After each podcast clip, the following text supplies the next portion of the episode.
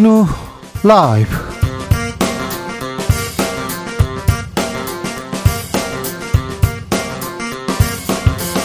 이천이십이년 십일월 일일 화요일입니다.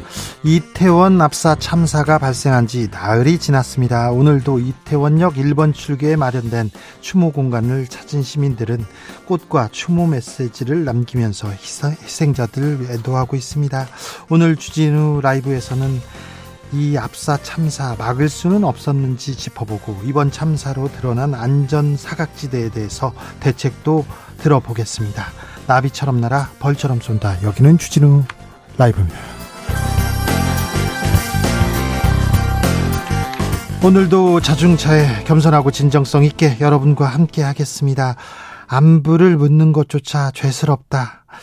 어제 주진우 라이브에 도착한 문자 중에 가장 많은 분들이 이런 얘기 하셨습니다. 안녕하십니까 라는 인사도 아, 미안해지는 그런 주입니다. 네. 아무쪼록 음. 아무쪼록 여러분도 힘을 내주시기 바랍니다. 이태원 참사 희생자들 그리고 가족분들 그리고 힘든 시간을 보내고 있는 우리 모두를 위해서 애도의 문자 오늘도 받아보겠습니다. 시간이 걸리더라도 아주 조금씩 서로의 마음을 도닥기고 어루만지면서 일상으로 돌아올 수 있었으면 합니다. 아, 모든 분들에게 상처받은 모든 분들에게 위로를 보냅니다. 자, 어떻게 아, 보냈습니다. 어떻게 애도합니다. 어떻게 힘을 주고 싶어요. 이런 생각 있으신 분들 샵 구칠삼공 짧은 문자 오십 원 긴 문자 백 원이고요. 콩으로 보내시면 무료입니다. 그럼 주진우 라이브 시작하겠습니다.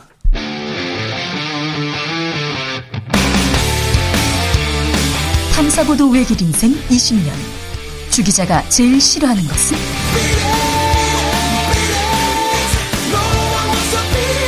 이 세상에서 비리와 부리가 사라지는 그날까지 오늘도 흔들림 없이 주진우 라이브와 함께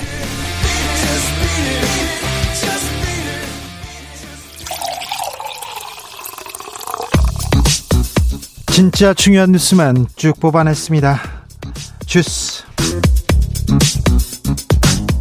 정상근 기자 어서 오세요. 안녕하십니까. 이 이태원 대규모 압사 참사 사망자가 두 명 더 늘었습니다. 네, 중앙재난안전대책본부는 사망자가 어젯밤과 오늘 아침 총 두 명 더 발생했다라고 발표했습니다. 네. 어, 이로써 사망자는 현재 백오십육 명이 됐고요. 중상자는 스물아홉 명, 경상자는 백이십이 명으로 집계됐습니다. 어, 외국에서는요, 우리 정부가 관리 소홀했다 이렇게 얘기합니다. 외신들은 이란 정부도 이렇게 비판했습니다. 네, 어, 이란 국적의 다섯 명이 이번엔 참사로 사망했는데요. 다섯 명이나 숨졌습니다. 네, 나세르 카나니 이란 외무부 대변인은 현지 시간으로 지난달 삼십일 정례 기자회견을 통해 어, 불행히도 이번 사고로 이란인 다섯 명이 목숨을 잃었다라면서 한국 정부가 관리 방법을 알았다면 행사 관리를 했어야 했다라고 주장했습니다. 네. 아, 다만 인도적인 차원에서 애도의 뜻을 전한다라고 말했는데요. 네. 우리 외교부는 이란 정부의 유감을 표명했습니다. 아니, 우리 정부가 외교 이란 이란한테 이란 정부에 아, 그런 소리 하면 안 된다고 유감을 표했다고요? 아니요, 그런 유감이 아니고요. 네. 이 사과의 입장에서 아, 네, 네. 유감을 그렇죠. 표명했습니다. 네. 윤석열 대통령 이틀째 합동 분향소 조문했습니다. 네, 어제 서울시청 광장 합동 분향소를 조문한 윤석열 대통령은 오늘 이 국무회의가 끝난 후 녹사평령 광장에 설치된 합동 분향소를 한덕수 국무총리 등 국무위원들과 함께 찾아 조문했습니다. 네.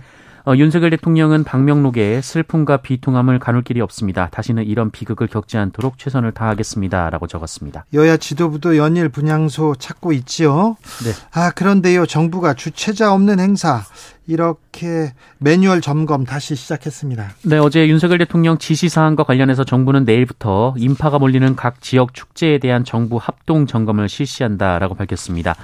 또 주최자가 없는 행사에 대해서도 안전관리 방안을 마련하고 학생 안전교육을 강화하는 한편 사상자가 있는 학교를 대상으로 심리치료와 정서 상담도 제공한다고 밝혔습니다. 주최자가 없기 때문에 대응할 수 없었다. 행사 주최자가 없으면 국민이 아닌가요? 묻고 싶습니다. 이번 참사로 미성년자들도 많은 피해를 입었습니다. 음, 후속 조치 요구되고 있습니다. 네, 이태원 참사로 중학생 한 명과 고등학생 다섯 명 등 학생 여섯 명이 숨졌는데요.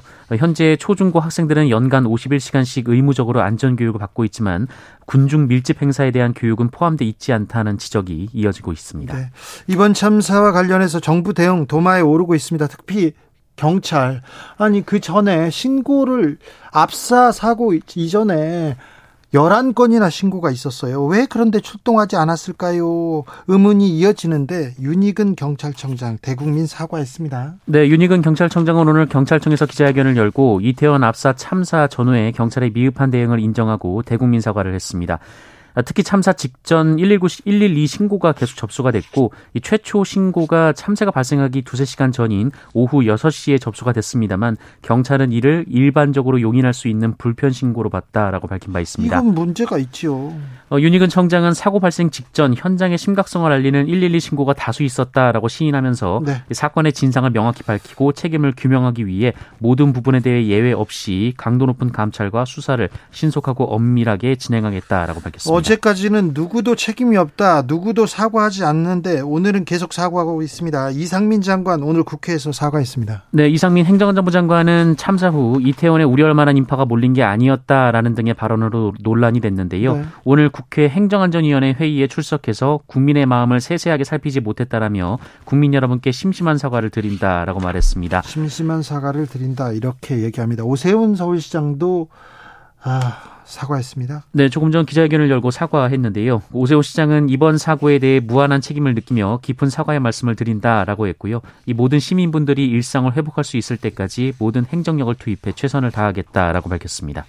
김문수 경사노위 위원장 술자리에 참석했다는 보도가 나왔습니다. 네, 국가 애도기간에 김문수 경제사회노동위원장이 저녁 자리를 가진 것으로 확인됐습니다. 이 지난달 삼십일 일 오후 여섯 시쯤 경기도 수원의 한 식당에서 노동계 인사들과 한 시간 반가량 저녁 식사를 했는데요. 이 자리 참석자들이 술을 했습니다. 어, 이에 대해 김문수 위원장은 뉴스원과의 통화에서 오래전에 약속된 저녁 자리였다라면서 본인은 술을 못 먹고 먹은 게 없다라고 밝혔습니다. 네, 어, 그러면서 식사하지 말라는 법이 있냐라는 취지로 항변을 했습니다. 경제 지표가 갈수록 안 좋아집니다. 수출도 이 년 만에 감소세로 전환을 했습니다. 네, 지난달 수출이 이 년 만에 감소세로 돌아섰습니다. 산업통상자원부는 오늘 지난달 수출이 오백이십사억 팔천만 달러로 일 년 전보다 오 점 칠 퍼센트 감소했다라고 밝혔는데요. 어, 수출은 지난해 삼월부터 두 자릿수로 증가하다가 지난 유월부터 한 자릿수로 증가율이 꺾인 데 이어 이천이십 년 시월 삼 점 구 퍼센트 감소 이후 처음으로 어, 감소가 됐습니다. 네, 어, 품목별로 보면 반도체 수출이 일 년 전보다 십칠 점 사 퍼센트나 급감했는데요. 이 반도체가 한국 수출의 주력 품목이기 때문에 이 반도체 경기 하락세로 경기 전반에 대한 우려가 이어지고 있습니다. 어, 또 반도체는 생산 자체도 구월분이 그 전월보다 사 점 오 퍼센트 감소했다고 합니다. 반면 수입은 구 점 구 퍼센트 늘어난 오백구십일억 팔천만 달러로 무역 수지는 구조 육천억 원 적자였습니다. 민생 경제는 갈수록 안 좋아지고 있다는 지표가 계속 나오고 있습니다. 이 부분 좀 각별히 신경 써야 될 것 같습니다. 북한 외무성이 한미연합훈련에 대해서 위협적인 입장을 냈습니다. 네, 북한 외무성은 어제 대변인 담화를 통해 한미연합공중훈련 비질런트 스톰을 비난을 했는데요. 북한 외무성은 외부의 군사적 위협으로부터 국가의 자주권과 인민의 안전, 영토 안정을 수호하기 위해 필요한 모든 조치들을 이행할 준비가 돼 있다라면서 미국이 계속 엄중한 군사적 도발을 가해오는 경우 보다 강화된 다음 조치들을 고려하게 될 것이다 라고 주장했습니다. 네, 한편 어제 미국 에프 삼십오 비 스텔스 전투기 네 대가 이 전북 군산기지에 처음 착륙해서 훈련이 시작된 바 있는데요. 어, 이번 훈련은 양국 군용기 이백사십여 대가 참가합니다. 아이고 참, 러시아 전쟁을 치르고 있는 러시아도, 중국에서도 지금 이태원 참사에 대해서 유감을 표하면서 이렇게 위로를 전하고 있는데, 북한은 우리 한 민족인데, 형제인데 이렇게 이런 상황에서도 위협적인 발언을 하고 있습니다. 참, 대화를, 평화를 얘기해야 되는데 갈 길이 멉니다.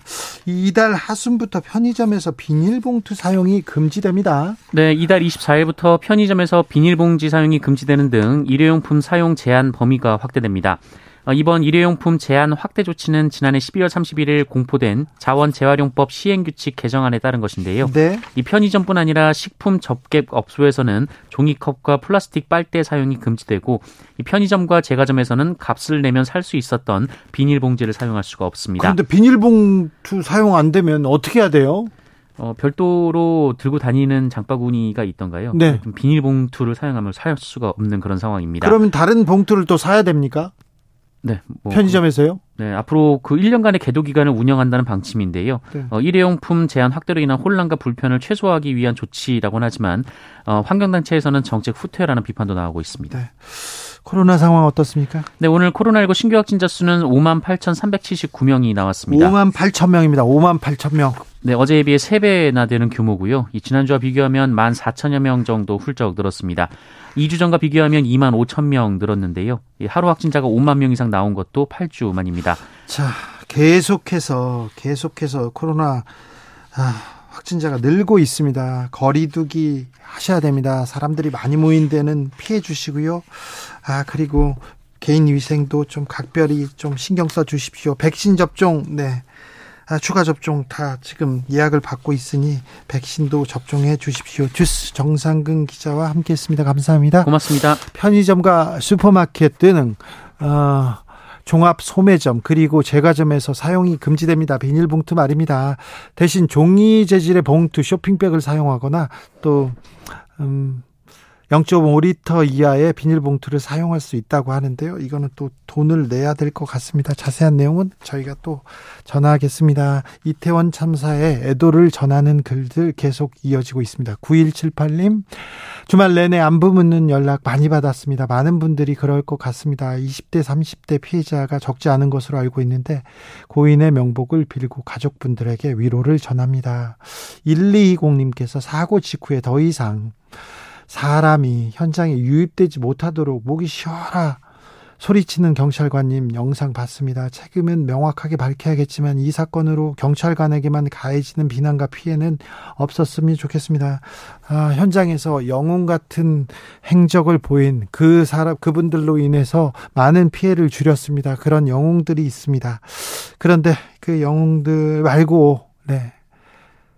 왜 수뇌부에서는 왜 지휘부에서는 아무것도 하지 않았는지 그거는 좀 묻고 싶습니다. 왜 가만히 계셨는지.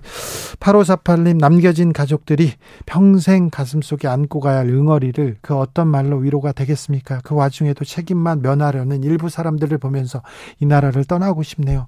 그 사람들 자녀들이 그 자리에 있었어도 그렇게 말할 수 있었을까요? 그러게요. 왜 그 자리에 있는지 분명히 생각해야 됩니다. 국민의 생명과 안전을 지키라고 장자리를 지어주고요. 월급을 주고 그 자리에 보냈는데 그 사람들이 자꾸 남 탓만 하고 있습니다. 왜 그러는지 좀 이해가 되지 않습니다. 주진우 라이브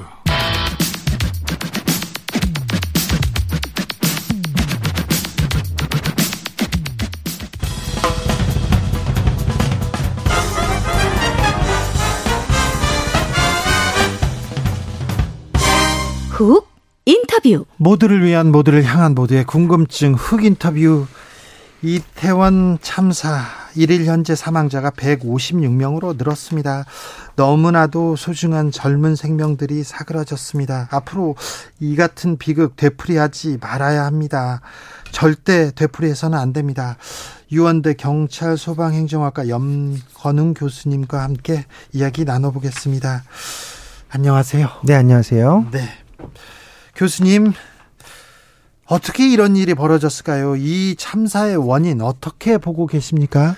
일단 방금 조금 전에 양상이 조금 바뀌었어요. 그게 무엇이냐면 행안부 장관과 경찰이 국회에서 발언을 했잖아요. 네, 사과의 발언을 네, 했습니다. 사과의 발언을 했는데 이제 드러나지 않았던 여러 가지가 이제 밝혀졌습니다. 네. 그러니까 어, 경찰이 이 행위의 주체였다라는 게 핵심이에요. 그러니까 지금 우리가 여기서 이제 기본적으로 문제가 됐던 게 이 행사의 주체가 없다라는 게 가장 또 핵심이기도 했거든요. 아니, 처음에 행사의 주체가 없으니까 책임을 물을 수도 없다. 그리고 행사의 주체가 없으니까 구청이나 경찰은 할 일이 없었다 얘기를 하는데요. 사람이 죽었습니다. 국민이 죽었어요. 행사의 주체가 없다면, 없으면 그러면 그분은 국민이 아닙니까? 그분들이 뭘, 이거는 말이 안 됐잖아요. 그런데 조금 달라지기 시작했어요. 네. 앵커께서 잘 말씀하셨어요. 제가 이제 기본적인, 뭐 사실은 우리가, 어, 안전에 대한 믿음이 있어요. 욕구가 있어요. 당연히 어디 지금 이런 행사장 갔을 때, 네. 예, 인파가 온 집회도 국민, 그 국가가 날 지켜주겠다. 이런 안전에 대한 우리가, 어, 사실 안도가 있기 때문에 그 지역에서 우리가, 어, 마음 놓고 있고, 거기 자유를 만끽할 수 있는 거거든요. 그 국가의 존재 이유죠. 그렇죠. 네. 뭐 사회계약서에도 나오잖아요. 우리가 사회계약해서 우리 권리 주니까 국가가 지켜준다 이런 내용이 있잖아요. 이게 네네. 민주주의 원칙이기도 하고요. 네. 자, 그러니까 여기서 이제 삼 사의 원인을 이제 다시 되짚어 보면요.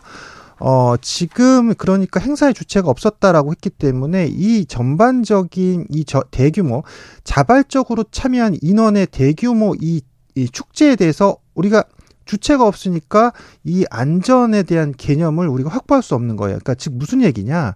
어, 그러니까 이 행사를 어느 기간 동안 한다라고 하면 그 기간 동안 안전에 대한 예방책이 일단 우선적으로, 최우선적으로, 어, 지금 만들어져 있었어야 되는 거거든요. 네. 자, 안 만들어지는 거예요, 그러면. 네. 네. 그 다음에 그 기간 동안 이제 행사가 진행되는 그 기간까지 안전에 대한 부분에 어떤 보완점이 필요한가, 이런 제도 정비성이 있어야 되는가, 아니면 현재 거기에 어떤 시설물들 구조 이런 것들에 대한 문제점이 있는가, 이런 것들을 또 우리가 이제 계속적으로 검토해야 되는데 그런 과정도 당연히 생략될 수밖에 없고요. 또 그 다음에 당장 행사에서 이 투입되는 병력도 그때 당시에 지금 경찰이 백삼십칠 명 투입됐고. 네. 늘려서 많이 보냈다, 이렇게 얘기했는데. 네. 저도 웃음이 나네요, 이 부분은. 자, 그, 다음에 그 자치단체는 삼십 명 인원을 보냈단 말이죠. 네. 그럼 전체 인원이 백, 이백 명이 안 되는 인원이 통제를 했다라는 건데, 당시에 지금 그 이태원에 십만 명의 인파가 운집해 있었다. 네. 정도가 이제 우리가 예측을 하고 있어요. 예. 자, 그러면 전체가 이백 명이 안 되는 인원이 그, 저, 인원을 다 총재할 수 있을까? 물론 숙련된 인원 같으면 할 수도 있고, 또 다르게 어떤 어, 뭐 저 어떤 뭐 명 그 지금 명확한 사실 자기들이 임무가 부여돼 있고 구역이 확정돼 있다라고 했으면 이런 전문 인력들은 그걸 또 통제할 수도 있지만, 네네. 다만 더 말씀드리고 싶은 건 그런 전문 인력이 더 많이 투입되면 당연히 안전이 더 확보되는 거 아닐까요? 라는, 네. 그런 반문을 드릴 수 있는 것이고요. 자, 그래서 지금 여기서 행사의 주체가 없었다라고 했는데, 그럼에도 불구하고 지금 어 경찰이 지금 아까 행안부 장관과 경찰청장이 사과하는 내용에서 우리가 새로 주목해야 될 것들이, 법상에 경찰이 이 부분을 담당했어야 다른, 된다라는 거죠. 그게 무슨 얘기냐? 경찰에서는 경찰관 직무집행법이 있거든요. 네. 이제 경찰은 크게 두 가지 법인데, 경찰법이란 조직법이 있고 경찰관 직무집행법이라는 작용법인데, 이게 무슨, 한마디로 경찰의 행동을 알려주는 법이에요. 지정된 법인데, 거기에 이제 보면은 이제 어, 제이 조에 보면 직무의 범위가 나와요. 거기 보면 첫 번째가 이제 국민의 생, 일 항에 국민의 생명과 신체 재산의 보호를 하게 되어 있고요. 그 다음에 삼 항에 공공의 안녕과 위험 예방. 그러니까 한마디로 여기 위험 상황이잖아. 이거 당연히 자신들의 임무라고 지정돼 있죠, 법으로. 네. 그리고 이제 오 조 같은 경우 또 눈여겨봐야 되는 게 위험 발생의 방지라는 게 있습니다. 여기 특히 이제 아, 사람 생명 신체 위해를 끼치는 상황이거나 아니면 극도의 혼잡 그 밖에 위험의 사태에 대비한다라고 되어 있습니다. 자, 우리가 지금까지 여기에 주체가 없었다, 그래서 대응할 수 없었다라는 그 부분에 사실은 어, 희생, 희생자 여러분들도 마찬가지고, 또 여기 우리 국민들도 정말 어떤, 저도 의견들 들어보니까 막 분노하시는 분들도 있고요. 지금 네, 뭐, 그런 분들 많습니다. 네, 지금 정신적인 트라우마를 진짜 전 국민이 갖게 되는 그런 상황인데, 네. 계속 그 얘기했잖아요. 지금 이게 결국 어떤 흐름으로 갔었냐면 제도적 문제가 가장 컸거든요, 사실 핵심은. 근데 여기서 제도적 문제로 간 게 아니라 이제 흐름이 어떻게 갔었냐면, 네, 현장 상황에서 누가 누구를 떠밀었냐의 수사에 역량을 집중하기 시작한 거예요, 어느 순간. 네. 네.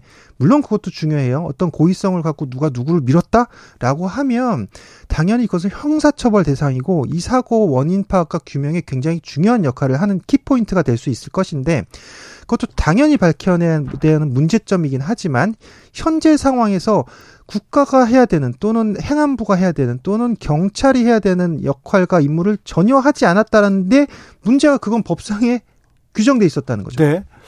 여섯 시부터 신고가 계속됩니다. 아홉 시, 열 시 계속 압사사고 전에 신고를 했는데 왜 경찰은 출동하지 않았을까요? 왜 대응하지 않았을까요? 우리 경찰들 시위, 집회 굉장히 많은 경험이 있습니다. 길거리 응원도 있었고요. 촛불 집회도 있었고요. 이렇게 사람들이 많이 모이는 행사에 노하우가 있었을 텐데 왜 이렇게 대응, 대응을 했을까요? 일단 방금 말씀해 주신 앵커님이 말씀해 주신 그 부분을 보면 일단 현장에서 열여덟 시 사십사 분부터 당일날만 말씀드리면 네. 열여덟 시 사십사 분이니까 거의 한 여섯 시 지나서 일곱 시 되는 경, 예, 지름 시간에 열한 건의 일일이 신고가 있었단 말이죠. 근데 지금 일부에서 알려지기로는 그보다 더 많은 신고가 있었다라는 내용도 있어서 이건 네. 확인해 봐야겠지만 결국은 거기서 지금 안전에 대한 문제 신호등이 켜졌다는 거예요. 빨간불이 켜졌던 거예요. 그렇죠. 네. 그러면 확인해야 되는 거잖아요. 네. 차가 위험 경고, 엔진 위험 경고등 뜨면 당연히 내려가지고 확인해야 되죠. 정비해야 되고. 그죠? 네. 아무 조치를 하지 않았다. 그럼 저는 어떤 가정을 할 수 있겠냐. 그러면 자, 위험 신고가 들어왔는데 경찰이 현장 점검을 하지 않았다라는 하나의 가정이 가능하고요. 또 하나는 뭐냐? 이 부분을 신고가 들어왔는데 이 정보를 묵살했다. 예. 라는 가정도 가능한 거예요. 그리고 거기서 이제 정보경찰이라는 게 있거든요. 이 네. 지금 업무는 집회시위라든지 행사통제는 경비경찰 업무인데 정보경찰의 임무를 맡은 분들은 그 현장의 정보들을 수집하거든요. 네. 그 집회, 집회나 시위 전에 몇 네. 명이나 모인다. 그래서 주관단체나 주최 측이 없더라도 어떻게, 어떻게 지금 벌어질 거니까 어떻게 대응해야 된다. 그런 회의도 하죠. 당연히 해야죠. 네. 지금 이것을 이 회의를 원래 그 주관을 지금 그쪽 구청, 예? 용산구청하고 그쪽 같이 그 경찰하고 해야죠. 회의를 했었어요. 계속 계속 했었는데 계속 안 했어요. 이거. 이번에는 안 했어요? 안 했어요. 그러니까. 그러니까요.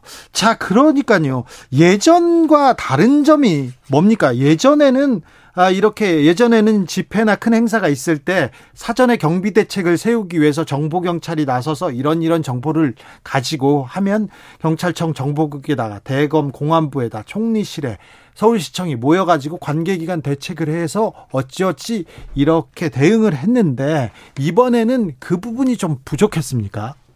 많이 부족했고 안 했다라고 저는 평가를 드리고 싶은데요. 아, 예. 네. 이게 예전과 가장 다른 점이네요. 예전 사안과 네. 그 전과 전혀 대응하지 않았던 점이. 맞습니다.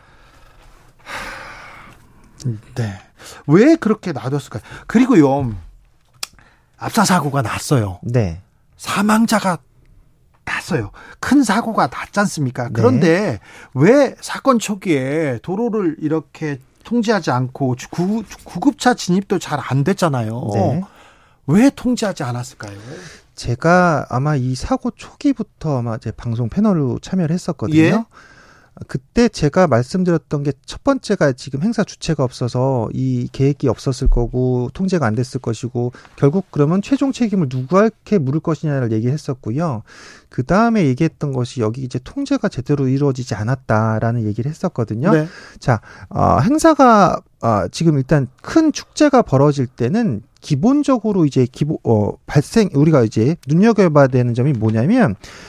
특히 그 지역만 한정지면 이 좁은 골목이었어요. 그래서 예? 이 좁은 골목이 이태원에서 일단 그 우리 그, 어, 핵심이 이태원 지역으로 올라가는 그, 어, 가장 단축거리의 길이라는 거죠. 네, 한마디로 지름길이에요, 거기가. 예? 높아도 사람들이 그 길을 선택하는 거예요. 그래서 평소에도 거긴 밀집도가 높았던 지역이거든요. 네?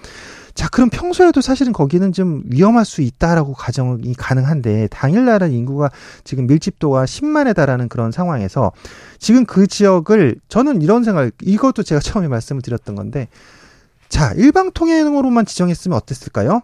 자, 올라가는 사람들이 많죠. 그러면 거긴 올라가라고만 지정하는 거예요. 다른 길들도 있잖아요. 그럼 그쪽은 내려가라고만 지정하는 거예요. 그러면 거기서 이제 경찰력이 다행, 거기서 같이 통제를 해주고 우리가 이런 보조장치인 뭐 폴리스 라인까지 줄을 지정해주면 사고가 발생했을까요? 뭐 발생했을 수도 있지만 그래도 피해가 좀 적지 않았을까요? 라는 네. 그런 좀 안타까운 점이 있다라는 거죠. 그리고 하나만 좀 더 말씀드리면 이 공간에 따른 밀집도를 낮춰야 돼요, 이런 행사장에서. 근데 네. 거긴 너무 좁은 지역에 정말 정말 말도 안 되는 밀집도를 갖고 있었고요.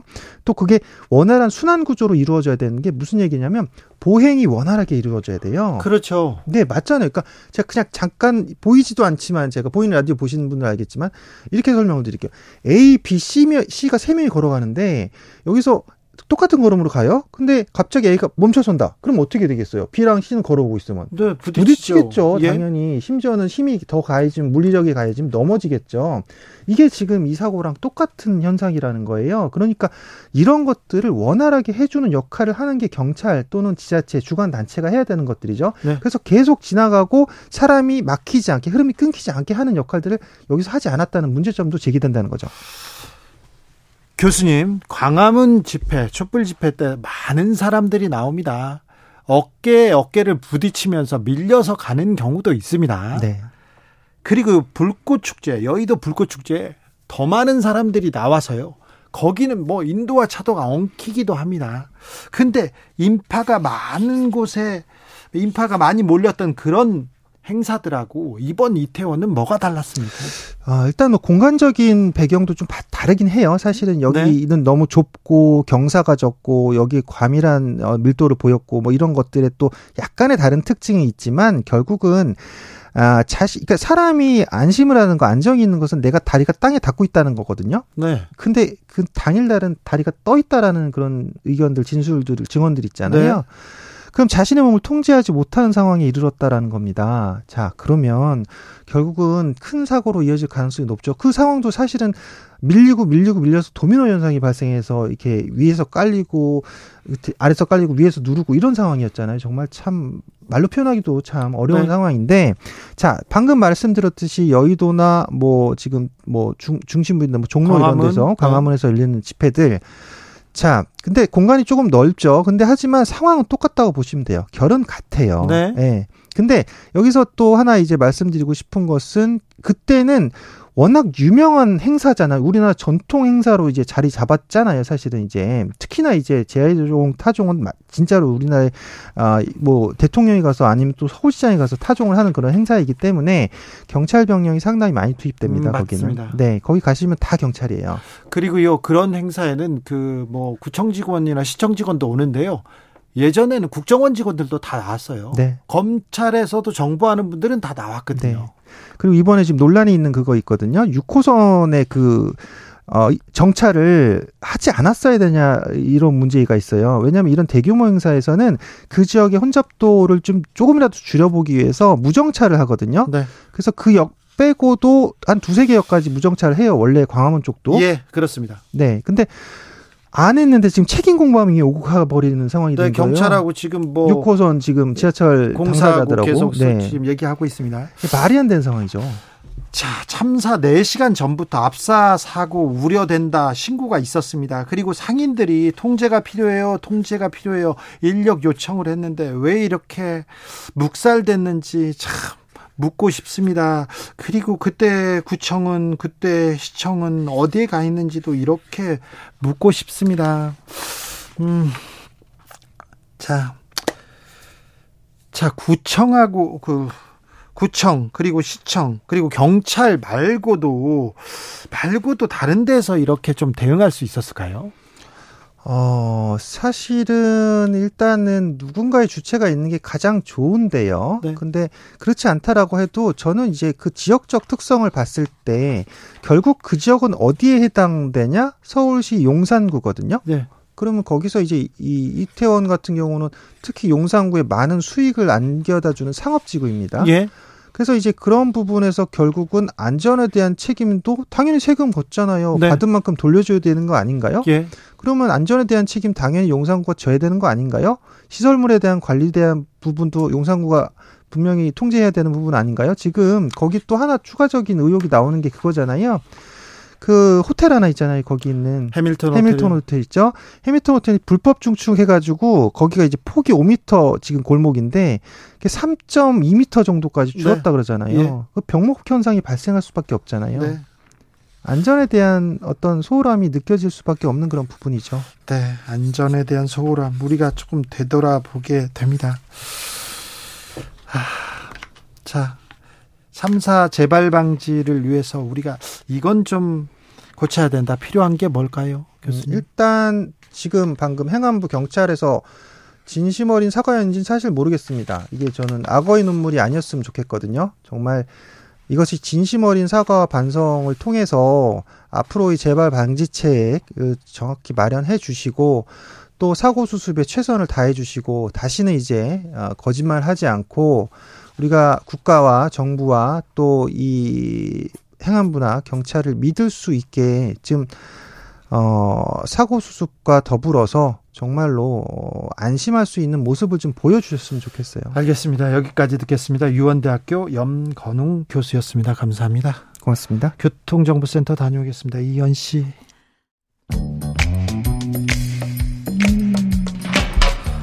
오늘의 정치권 상황 깔끔하게 정리해드립니다. 여당 야당 크로스 최가박과 함께 최가박당. 주진우 라이브 공식 여야 대변인 두 분 모셨습니다. 최영두 국민의힘 의원 어서 오세요. 네, 안녕하십니까.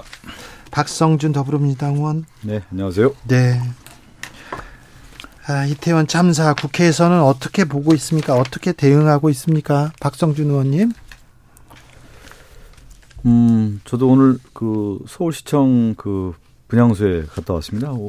민주당 의원들이 다 가서 어, 조문을 했고요. 어, 희생자들에게 뭐라 말할 수 없을 만큼 좀 가슴이 무겁고 모든 의원들이 같은 생각인 것 같습니다. 지금 그 현장에 없었을 뿐이지 내 가족일 수 있고 내 아이일 수 있다라는 그런 생각과 함께 그 목숨을 잃은 그 희생자들에 대해서 정말 비통한 마음을 갖고 있고요.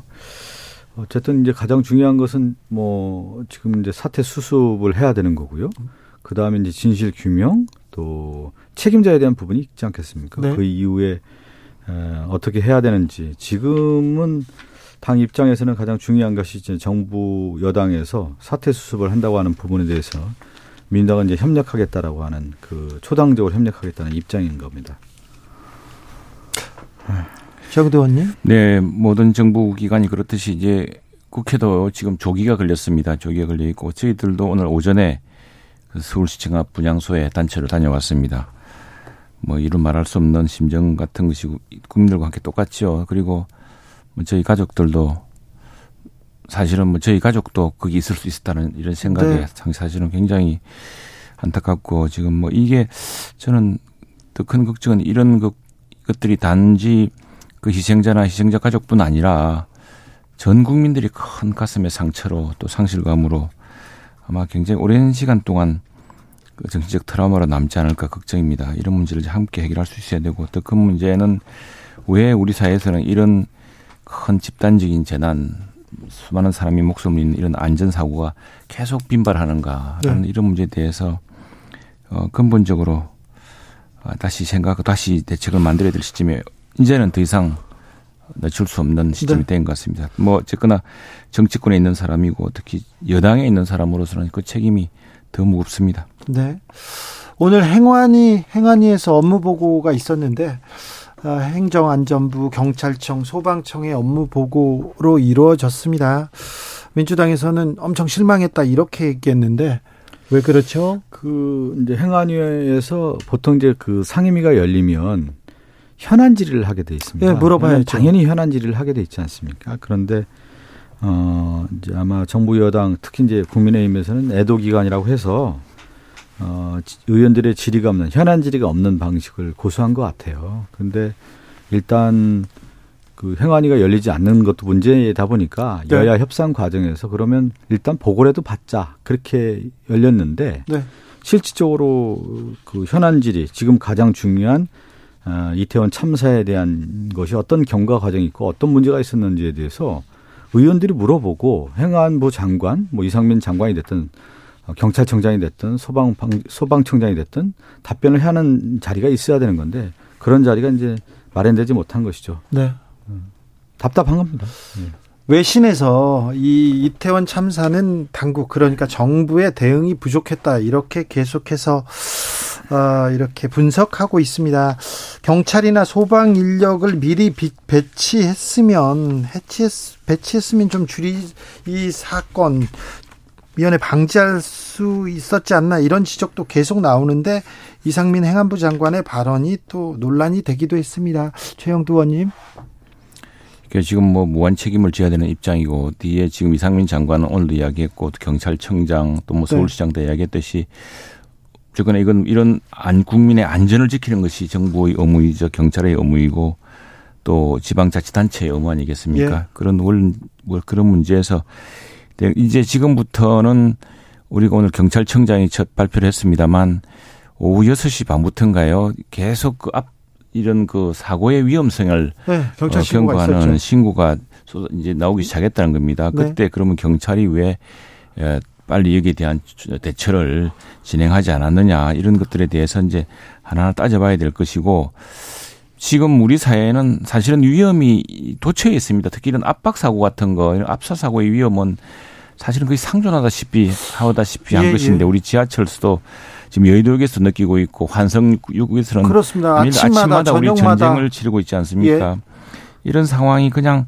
계속 지속되고 반복되고 이런 과정인데, 지금 이런 과정에서 이 문제를 어떻게 해결할 것이냐. 그래서 미국 같은 경우는 오늘 보니까 이제 크라우드 매니지먼트라고 해서 다중이 모일 경우에 다중이 집합할 수 있는 한계 범위 같은 게 있어, 그걸 미리 그걸 근거로 어떤 집회든 어떤 행사든 사전에 차단하거나 또는 통제하거나 이런 이제 수단이 있다고 합니다. 이제 뭐 지금 뒤늦은 지적들입니다만 그런 것들을 이제 하나하나 좀 갖춰 나가야 되겠죠. 무엇보다도 국민의 안전과 생명을 지키지 못했다는 책임은 무겁습니다. 근데 그 이번에 그 이태원 참사에서 외국인들이 많이 사망했단 말이에요. 스물여섯 명으로 제가 알고 있는데요. 어, 마, 맞을 겁니다. 스물여섯 명으로 예. 좀 알고 있는데 그 국가도 한 열네 개 국가라고 하는 거예요. 예. 어, 우리나라 이제 국내 문제였다고 하면 사실은 국내적 언론이라든가 국내적 시각으로 이 문제를 바라볼 수밖에 없는 건데, 외국인들의 참사가 이어지다 보니까 해외 언론이 이태원 참사에 대해서 오히려 객관적으로 조명한 거예요. 그게 이제 첫 번째가 뭐냐면 지금 주앵커가 얘기한 것처럼 정부의 대응 부족이라는 것이죠. 그러니까 어느 나라 국가라든 국가의 기능이 뭐냐면 어, 전쟁을 방지하는 거 아니겠어요. 외침을 방지하는 게 첫 번째고, 두 번째가 천재지변에 의해서 국민의 생명과 재산이 침해됐을 때 이걸 방지하는 거고요. 또 하나는 국가 혼란의 문제, 여러 가지 이제 그 예를 들어서 질서의 문제 아니겠습니까? 그래서 국가의 기능 중에 하나가 질서 유지의 기능도 있는 거거든요. 그러면 정부 대응이라고 했을 경우에 해외 언론도 바라볼 때 이 이태원에 이렇게 많은 사람들이 있을 경우에 우리가 그전에 없었던 것도 아니고 행사가 항상 열렸단 말이에요. 그런데 이 정부의 대응이 이렇게까지 안 된 거 아니냐라고 하는 것이 오히려 국내 언론이라든가 국내의 전문가들 시각보다는 해외에서 바라본 시각이 더 객관적으로 지금 나오고 있다는 것이, 그래서 우리가 지금 이 이태원 참사에 대한 문제를 후진국형이라는 말까지 나오는 거 아니겠습니까? 국가가 왜 존재하는가, 위험할 네. 정도로 인파가 몰릴 거 예상하고 사전에 대비했어야지, 유승민 전 의원, 이상민 장관의 파면까지 요구했는데요. 이는 어떻게 보십니까, 최영두 의원님? 지금 이제 수습이 제일 중요하겠고요. 정치적 책임, 그리고 그 이 문제는 분명히 그것도 피할 수 없는 거 아니겠습니까? 네. 예, 그런 문제인데 지금 제일 쉬운 것은 뭐 누군가의 책임을 물어서 파면하는 것이 제일 쉬운 방법일 수가 있겠죠. 그러나 지금은 이뿐 아니라 모든 수습 또 그 진짜 어떤 이외에 어디서 우리가 우리가 생각해도 지금 박 의원 생각해도 그렇고 그렇게 사람이 많이 몰릴 것이라고 예상했는데 왜 경찰은 그렇게 했느냐, 도대체 어디서 무슨 판단에 문제가 있었는가? 네. 지금 이 점을 따져봐야 안 되겠습니까? 네. 왜 그날 경찰은, 경찰 병력은 그걸 둘러싸고서 민주당의 어떤 사람이 엉뚱한 소리 했다가 오히려 역풍을 맞고 말았는데, 왜 경찰이 이런 경고 문자가, 경고 어떤 위험하다는 문자 또 신고가 들어오고 할 시기에 경찰, 경찰 인력을 정파한다든가 또, 어, 지하철을 통행을, 어, 이 그냥 통과시킨다든가 네. 하는 이런 방식으로 인원 통제에 들어가지 못했을까. 네. 이런 것들을 정말 시시각각 정밀하게 분석하고 그게 따라서 그게 따른 만약 거기서 누군가의 그 태만, 주의 부족 이런 게 있었다거나 하는 그런 것들도 우선에 밝혀낼 될 것 같고요. 아니, 저는 지금 뭐 네. 지금 지금 이제 결과적으로는 어, 모든 상황의 결과가 다 나왔고 큰 희생이 치러졌기 때문에 지금 그런 것들 하나하나 해서 한다면 한 뒤에 누가 이 책임을 모면할 수 있겠습니까? 이게 그냥 넘어갈 수 있는 일이 아니지 않습니까? 저는 이상민 장관뿐만 아니라 지금 용산구청장도 무슨 현상이라는 얘기도 하고요. 네. 뭐 이런 걸 볼 때 저는 이 사건, 이 참사가 발생했을 때 대통령도 그렇고 어, 지금 장관도 그렇고 용산구청장도 이 책임 라인에 있는 분들이 이 문제의 심각성을 정말 인식하고 있는지가 의심스러웠어요. 인식하고 있기 때문에 서로 회피하려고 한 거 아닐까요? 그, 그런, 하여튼 책임 회피의 발언이 너무 크다 보니까. 아니, 저는 아까 최영두 의원님이 얘기한 것처럼 정부 여당은 무한 책임 아닙니까? 무한 책임에 대한 것을 진다고 하면은 이런 발언이 나올 수가 없는 거고요. 가장 중요한 게 뭡니까? 아, 국가에 운영하는 사람들은 애민 정신 아니에요. 국민을 정말 사랑하는 마음이 있어야 되고 그 아픔을 같이 느껴야 되는 건데 그 발언 하나하나를 봤을 때 이것이 내일이 아닌 양 얘기하는 것이 저는 가장 큰 문제가 아닌가. 그렇다고 하면은 제가 앞으로 이제 이 진실 규명이라든가 책임자에 대한 얘기들이 분명히 나올 건데 네. 이미 그것을 벗어나기 위해서 이미 시, 이 말을 그렇게 하는 거 아니냐? 면피성이 아니냐 이런 생각이 들 정도였습니다. 저는 예. 주최 측이 없기 때문에 뭐 책임질 일이 없다 이런 얘기는 조금 아, 비판받아 마땅하다 이런 생각도 그런 취지가 합니다. 아니었고요. 그것도 네. 너무 단순하게 이야기하는데 네. 이 경찰이 공권력을 발동하는 이제 이런 근거가 있습니다. 집회를 해산시킨다거나 예. 이런 게 있는데 이게 지난 어, 이 년 전에 그러니까 저 지난 이 년 전 진 정부죠. 전 정부에서 행정안전부가 재난안전법 시행령을 개정해서 참가자 천 명 이상의 행사에는 안전관리계획을 제출하도록 했습니다. 이럴 예. 경우에는 사전 통제를 할 수 있습니다. 예. 뭐 출입 못하게 한다거나 막는다거나 이제 그 지금 안타까운 대목은 왜 그 당시에 그러면 이태원역에 무정차로 통과시키지 않았느냐 그렇게 사람이 많이 모였는데 이런 게 아쉽는데 이게 이제 약간 불비한 점 우리가 미처 얘기하지 못했던 점인데 근데 지난 팔 일 날에는 여의도에서 세계 불꽃 축제가 열렸습니다. 이때는 예. 뭐 한 백만 명 이상이 참여했거든요. 그러나 이 시절에는 우선의 주최측인 하나그룹이 신고를 했고 종합대책본부가 만들어졌습니다. 이게 이제 이런 매뉴얼은 있는데 그래서 사실 또 장황하게 이야기하기도 참 명구한 이야기입니다만 요지는 그 시절에 이 저 그 이 상황을 대처할 수 있는 능력 저 참 초동도치 방지 대책 예방 대책에서 그 문제에 대해서 그 경찰이 처음부터 이 이태원 그 출입을 통제한다거나 뭐 어떤 또 야당 지도자는 일방 통행을 뭐 시켜야 된다고 하는데 그런 일방 통행을 할 수 있는 근거라든가 뭐 이런 등등에 대한 종합적인 계획을 처음부터 할 수 없었던 이유에 대해서 이제 설명하다 보니 그런 이야기 나온 것이고요. 네. 그러나 지금 어 오늘 경찰청장하고 이야기했습니다만 이 굉장히 임박한 위협들 위험들이 곳곳에서 터져 나올 때는 경찰이 이제 바로 그때 대응을 했었어야 되죠. 그러니까 저는 처음에 다시 한번 얘기한 것처럼 이상민 장관이라든가 용산구청장의 이 발언들은 실제 준비가 안 됐다라는 것을 이미 드러내고 있다라는 거예요. 그 발언 자체가요. 그러니까 그 책임에서 벗어날 수 없다라는 것을 명확히 좀 얘기해야 될 것 같고요. 오늘 윤희근 경찰청장이 그 이태원 참사 입장 표명한 내용 중에 보면은 아마 많은 분들이 깜짝 놀라요. 저도 이걸 보고 충격적이었어요. 여섯 시 삼십일 분에 일일이 첫 신고가 있는데 그 신고자의 내용을 보면 너무 불안하다. 통제해달라. 이렇게 다 신고를 하고 있고 그 신고 내용들이 지금 나오고 있지 않습니까? 네. 그러, 그것이 윤희근 청장은 그 내용을 자세히 얘기를 하지 않았지만 일일이 신고 처리가 대응이 미흡했다는 것을 분명히 얘기하고 있고요. 만약에 그 만약에 목소리가 그, 예, 있습니다. 그 네. 절박한 목소리들이 다 있었는데 그러면 열 시 삼십 분 이후부터 그 사, 사, 참사가 일어났는데 열 시 십오 분 그 당시 아닙니까? 그러면 네 시간 전에 이미 그 시민들이 예고를 했단 말이에요. 그리고 그 이전에도 그 이후에도 계속 신고가 들어갔는데 그러면 경찰청장은 뭐 했고 경찰은 뭐 했고 장관은 뭐 했고 구청장은 뭐 했는지 이것들에 대한 부분이 이미 이미 예고된 인재라고 하는 것이 여기서 드러나는 거 아니겠습니까? 경찰이 신고를 접수했지만 일반적인 불편 신고로 판단해서 별다른 대응을 하지 않았습니다. 인파가 너무 많아 관리가 필요하다는 그런 여러 건의 신고가 아홉 시 이후에는 접수됐지만 특별한 조치가 없었습니다. 아, 열 시 십오 분부터는 사상자가 속출하면서 백여 건의 신고가 몰렸으나 교통통제도 되지 않았습니다. 왜 그랬는지는 지켜봐야 되는데 지금 이 내용이 발표되고 경찰청장이 사과하자마자 모든 게 경찰의 잘못이다. 이렇게 또 이렇게 가서는 안 되는 거죠. 왜 그러냐면 이미 이거는 이제 그 하나의 현상이 문제를 지금 그 그걸 접근하는 부분이 아니라 이, 이 내용의 장관뿐만 아니라 지금 이제 지휘 라인에 있었던 사람들이 얼만큼 이 문제에 대해서 인식하고 있었고 그거에 대한 사전 대, 대비가 있었는지 그 이후에 조치가 어떻게 되는지 이 부분까지 다 이제 앞으로 조사가 돼야 되지 않겠습니까? 네. 최영두 의원님, 그 지역에 어떤 행사가 있고 그 사람들이 많이 모이면 이렇게 나가 보시죠. 그럼요. 네네. 그렇습니다. 그런데 네. 되게 이제 주체가 주체가 있죠. 주체자가 있고 주체가 그냥 초청을 하니까는 거죠. 아무도 초청하지도 갈 수까지는 못하죠. 저는 그래서 통상의 이런 큰 집회라든가 이런 데에서는 그런 사전의 계획이 다 짜집니다. 짜지는데 이게 이제 삼 년 만에 이루어진 뭐 그 코로나 이제 그 거리두기 제한이 무제한으로 풀리고 하는 과정에서.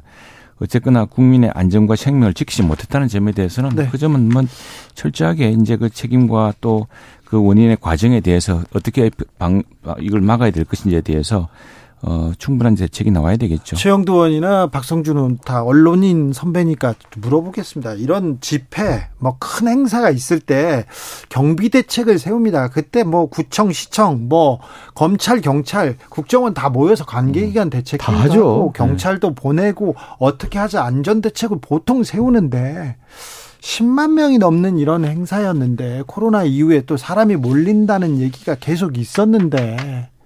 어떻게 이런 우리 또 경찰이 굉장히 이런 집회 시위를 관리하는 능력은 굉장히 세계 최고죠. 원래. 네. 네.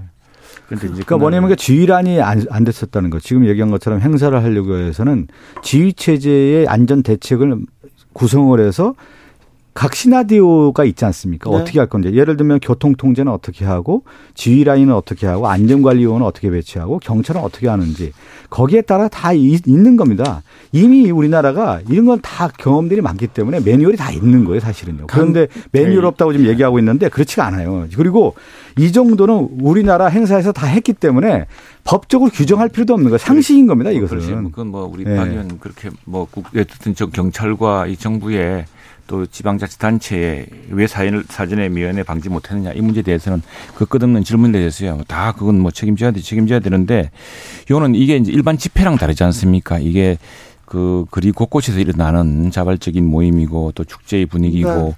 거기에 그 축제 분위기를 계속 경찰이 일일이 다 단속하고 통제하는 것도 이 사실은 어떻게 보자면 축제에 대한 그 간섭할 수 없는 또 대목이 있는 것인데, 그 저는 지금 이거는 일사불란한 어떤 경찰의 지휘 통제 사전 이게 앞서서 그 조금 더 우리가 아이씨티 선진국 아닙니까? 우리가 조금 더 이 문제 이런 것들은 누가 주체자가 없고 누가 통제를 못하지만 그러더라도 여러 가지 분산된 신호와 소음을 가지고서 통제할 수 있는 시스템이 있어야 됐다 생각을 합니다. 그런데 이런 거죠. 지금 오늘 그 이준석 전 대표가 이야기했다고 합니다만 지하철 데이터 기반으로 예컨대 이태원역에서 그날 나왔던 인파가 십몇만 명이 넘었다는 것이죠. 십삼만 명. 십삼만 명. 그럼 한 지역에 되구나 그 좁은 통로에 십삼만 명이 넘으면 그게 위험 신호지 않습니까? 예. 그렇다면은 바로 그 자체로 서울교통공사와 어 저 그다음에 경찰청 네. 이렇게 행정안전부 연결되어서 무정차 통과를 한다든가 그때부터는 거기 모인 사람을 이제 낮추기 위한 숫자를 낮추기 위한 밀집도를 낮추기 위한 노력에 어떤 시스템적으로 들어가야 된다든가 하는 거고요. 그리고 유입인구 조절을 위한 재난 문자가 발송되고 이날 현장에 있던 사람들 이야기를 들어보면은 전혀 통신이 안 됐다고 합니다. 예. 왜냐하면은 여기 이제 너무 많은 사람들이 모임, 너무 모이니까 예. 에스케이티든 케이티든 보통의 큰 축제 행사나 이런 비티에스 공연 같으면은 또는 불꽃 축제 같으면은 그게 특별 중계차가 더 배치되거든요. 네네. 그래서 촛불 집회 어, 때도 그랬고요. 예, 그렇습니다. 거리 응원 때도 그랬습니다. 그래서 사람들이 이게 그, 저, 행사 중에도, 아, 이게 굉장히 분산이 필요하다, 밀집되어 있구나, 알 텐데, 전혀 알 수가 없고 서로 통신이 두절된 상태였습니다. 그러니까 그런 그것을. 위험한 상태를, 그래서 그런 것들이, 이게 전혀 새로운 종류의 어떤 큰 대형, 어, 그, 인구 유동 상황, 밀집 상황을 어떻게 관리해서 되느냐라는 이런 문제를 이제 하나 따져봐야 되고, 어쨌거나 지금 이런 엄청난 사고에 대해서는 정치권이라든가 또 우리가 더 다 지금 책임을 묻게 됩니다. 다 드러나고 있지 않습니까? 특히 뭐 상인들 증언도 이어진 거 보면 전혀 준비가 안 됐다라는 게 이번에 다 드러나고 있단 말이에요. 강기호님께서 현장에서 네. 일하는 경찰이나 소방관이 무슨 잘못입니까? 책임자들을 정확하게 좀 따져주세요 얘기하시고요. 삼일이삼 님께서는 용산구청장의 하나의 현상이라는 말을 들으면서 아, 이건 안전 불감증 정도가 아니라 거기에 더해 안정 책임 불감증이라는 것까지 아, 있는 것 같아서요. 가슴이 터질 듯 답답했습니다. 얘기하시고 어, 공삼이팔 님, 내 나라를 모국이라고 하지 않습니까? 어떤 상황에서 자국의 국민을 지키고 보호해주기 때문에 모국이라고 하지 않습니까? 세상에 어떤 어머니가 자식이 이렇게 생사를 오가는데 모른 척하고 내버려주고 책임을 책임을 회피합니까? 이렇게 안타깝게 말씀하셨습니다. 아, 이번 참사를 보고 우리가 이 재난을 응시하고 배워야 되는데 다음번에는 이런 사건이 음, 더 이상 네. 벌어지면 안 되는데 그렇습니다. 걱정입니다. 네, 그렇습니다. 그리고 또 하나는 이제 지금 이게 내 가족의 직접적인 문제가 아니라 하더라도 전부 자기 가족의 문제처럼 예, 예. 내 가족도 나 같을 수가 있었고 어, 얼마나 아찔한 순간이었습니까? 그러니까 예. 이런 문제에 대해서 국민 전체가 지금 이 굉장히 큰 최영두, 예. 박성준 두 분 감사합니다. 큰, 네. 큰 시련을 겪은 시기입니다. 고생하셨습니다. 네.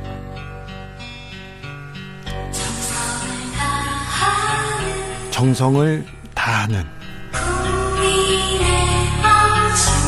국민의 방송 케이비에스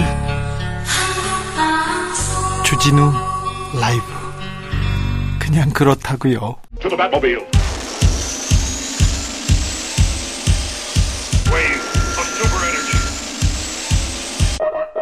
주 기자의 일 분. 돌아가세요. 다 이동하세요. 얼른 빠지세요. 사람이 죽고 있어요. 도와주세요. 제발 도와주세요. 땀에 흠뻑 젖은 경찰관이 절규합니다. 음악 소리에 함성에 묻혀서 잘 들리지 않습니다. 하지만 이 경찰 목이 쉴 정도로 외치고 또 외칩니다. 이태원 파출소 경찰관의 고군분투에도 비극을 막을 수는 없었습니다. 또 다른 영웅적인 활약을 한 경찰 한 사람이라도 더 구하지 못해 죄송하다고 글을 썼습니다. 그런데 정작 국민의 안전을 책임지는 자리에 있는 사람들은 딴소리를 합니다.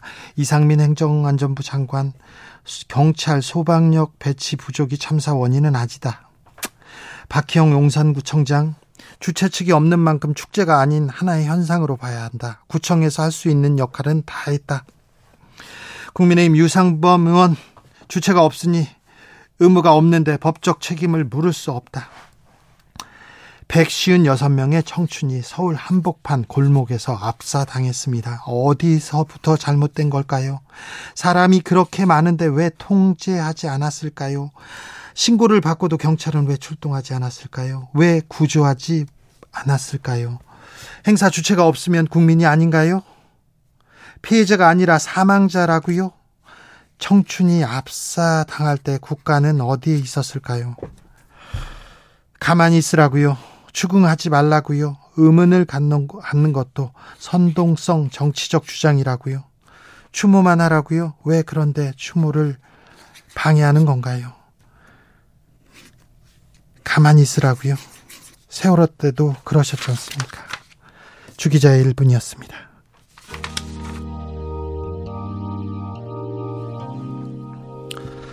콜드플레이, Fix You.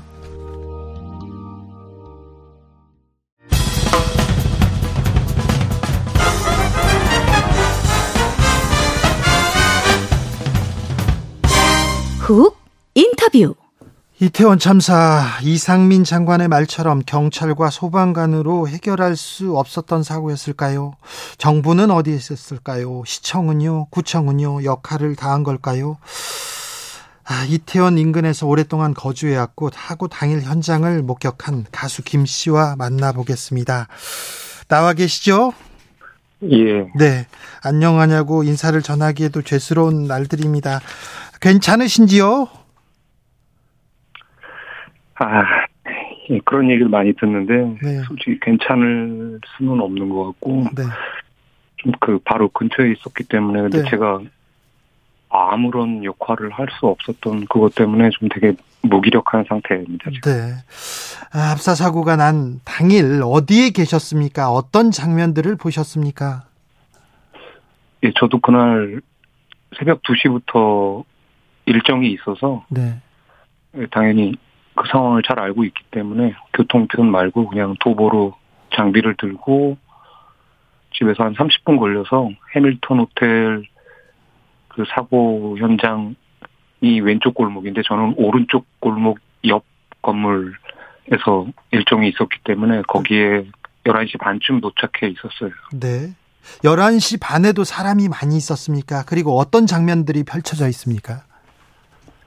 집에서 평상식으로 갈 때는 한 장비를 가져가기 때문에 네. 한 이십 분 정도 걸리는 거리인데. 음악을 튼 디제이 장비 말하는 거죠?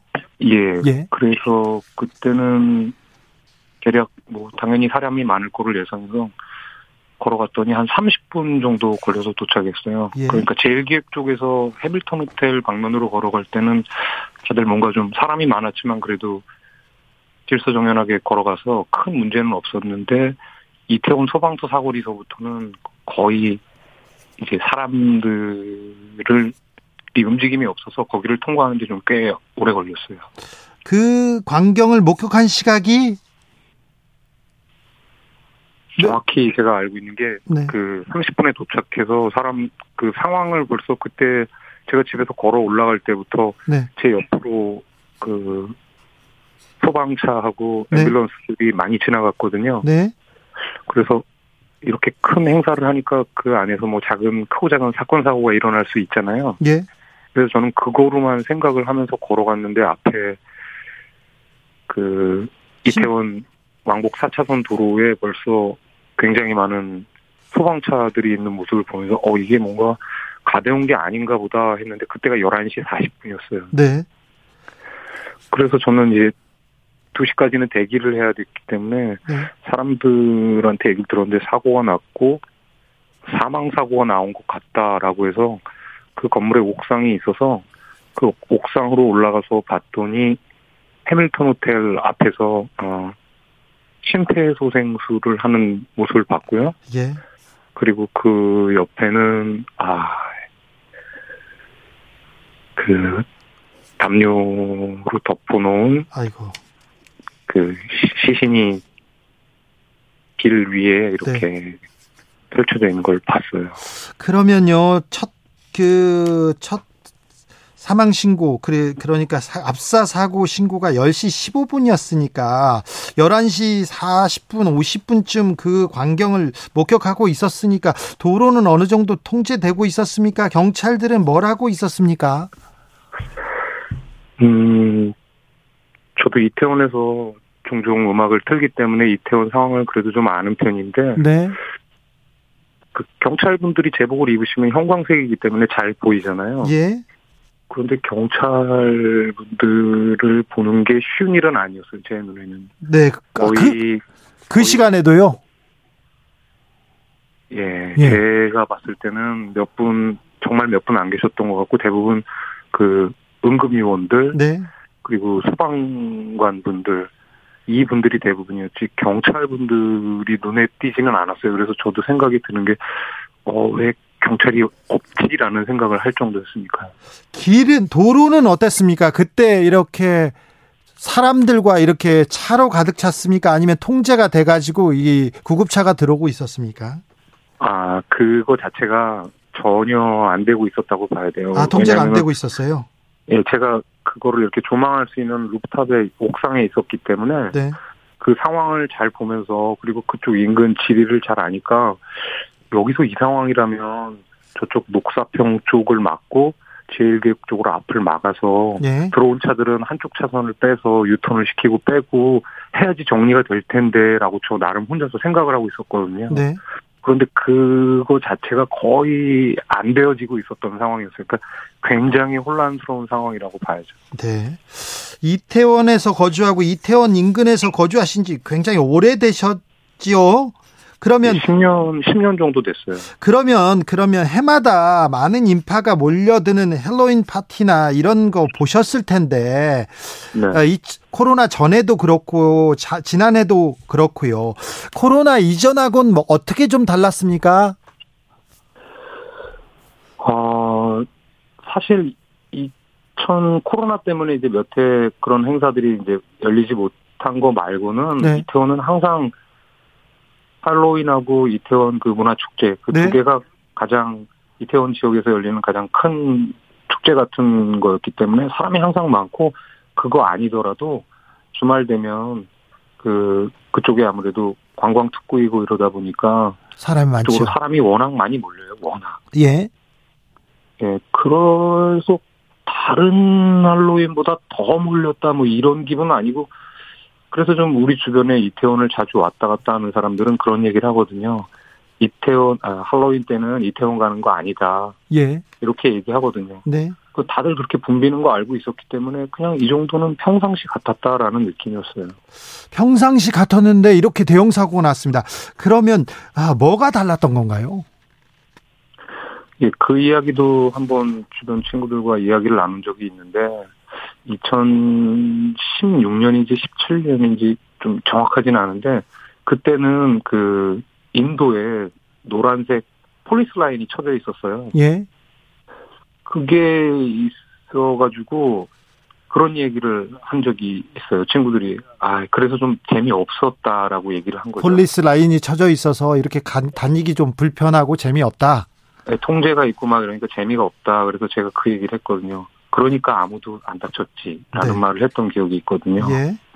그런데 이번에는 그런 거 자체가 음, 예 저는 못 봤어요. 그럼 폴리스 라인이 쳐져 있다든지. 네. 교통 통제가 일어났다든지 이런 거. 왜냐면은 할로윈 두 주 전인가 막 이태원 문화축제를 했었을 거예요. 네네. 일요일에. 이 주 전에 했습니다. 예, 일요일이었을 거로 저는 네, 기억하고 있는데. 토요일 일요일이었어요. 예, 그때는 그 아까 말씀드린 대로 제일기획부터 녹사평 거기까지 교통 통제가 이루어졌었거든요. 네. 그러니까 이제 사람들이 통행하기도 좀 편안했고 아무런 음. 사건 사고도 좀 듣지 못했거든요. 네. 네, 그래서 그런 것이 좀 달랐던 것 같아요. 자, 어, 거리 문화 축제, 지구촌 축제에는 더 많은 사람들이 몰려있는데 이때도 괜찮았고 어, 코로나 그땐 이전에도 많아요. 그땐 정말 더 많아요. 아, 더 많았어요, 확실히? 확실히, 예. 그때는 뭐 정말 많은 사람들이 몰리거든요. 네.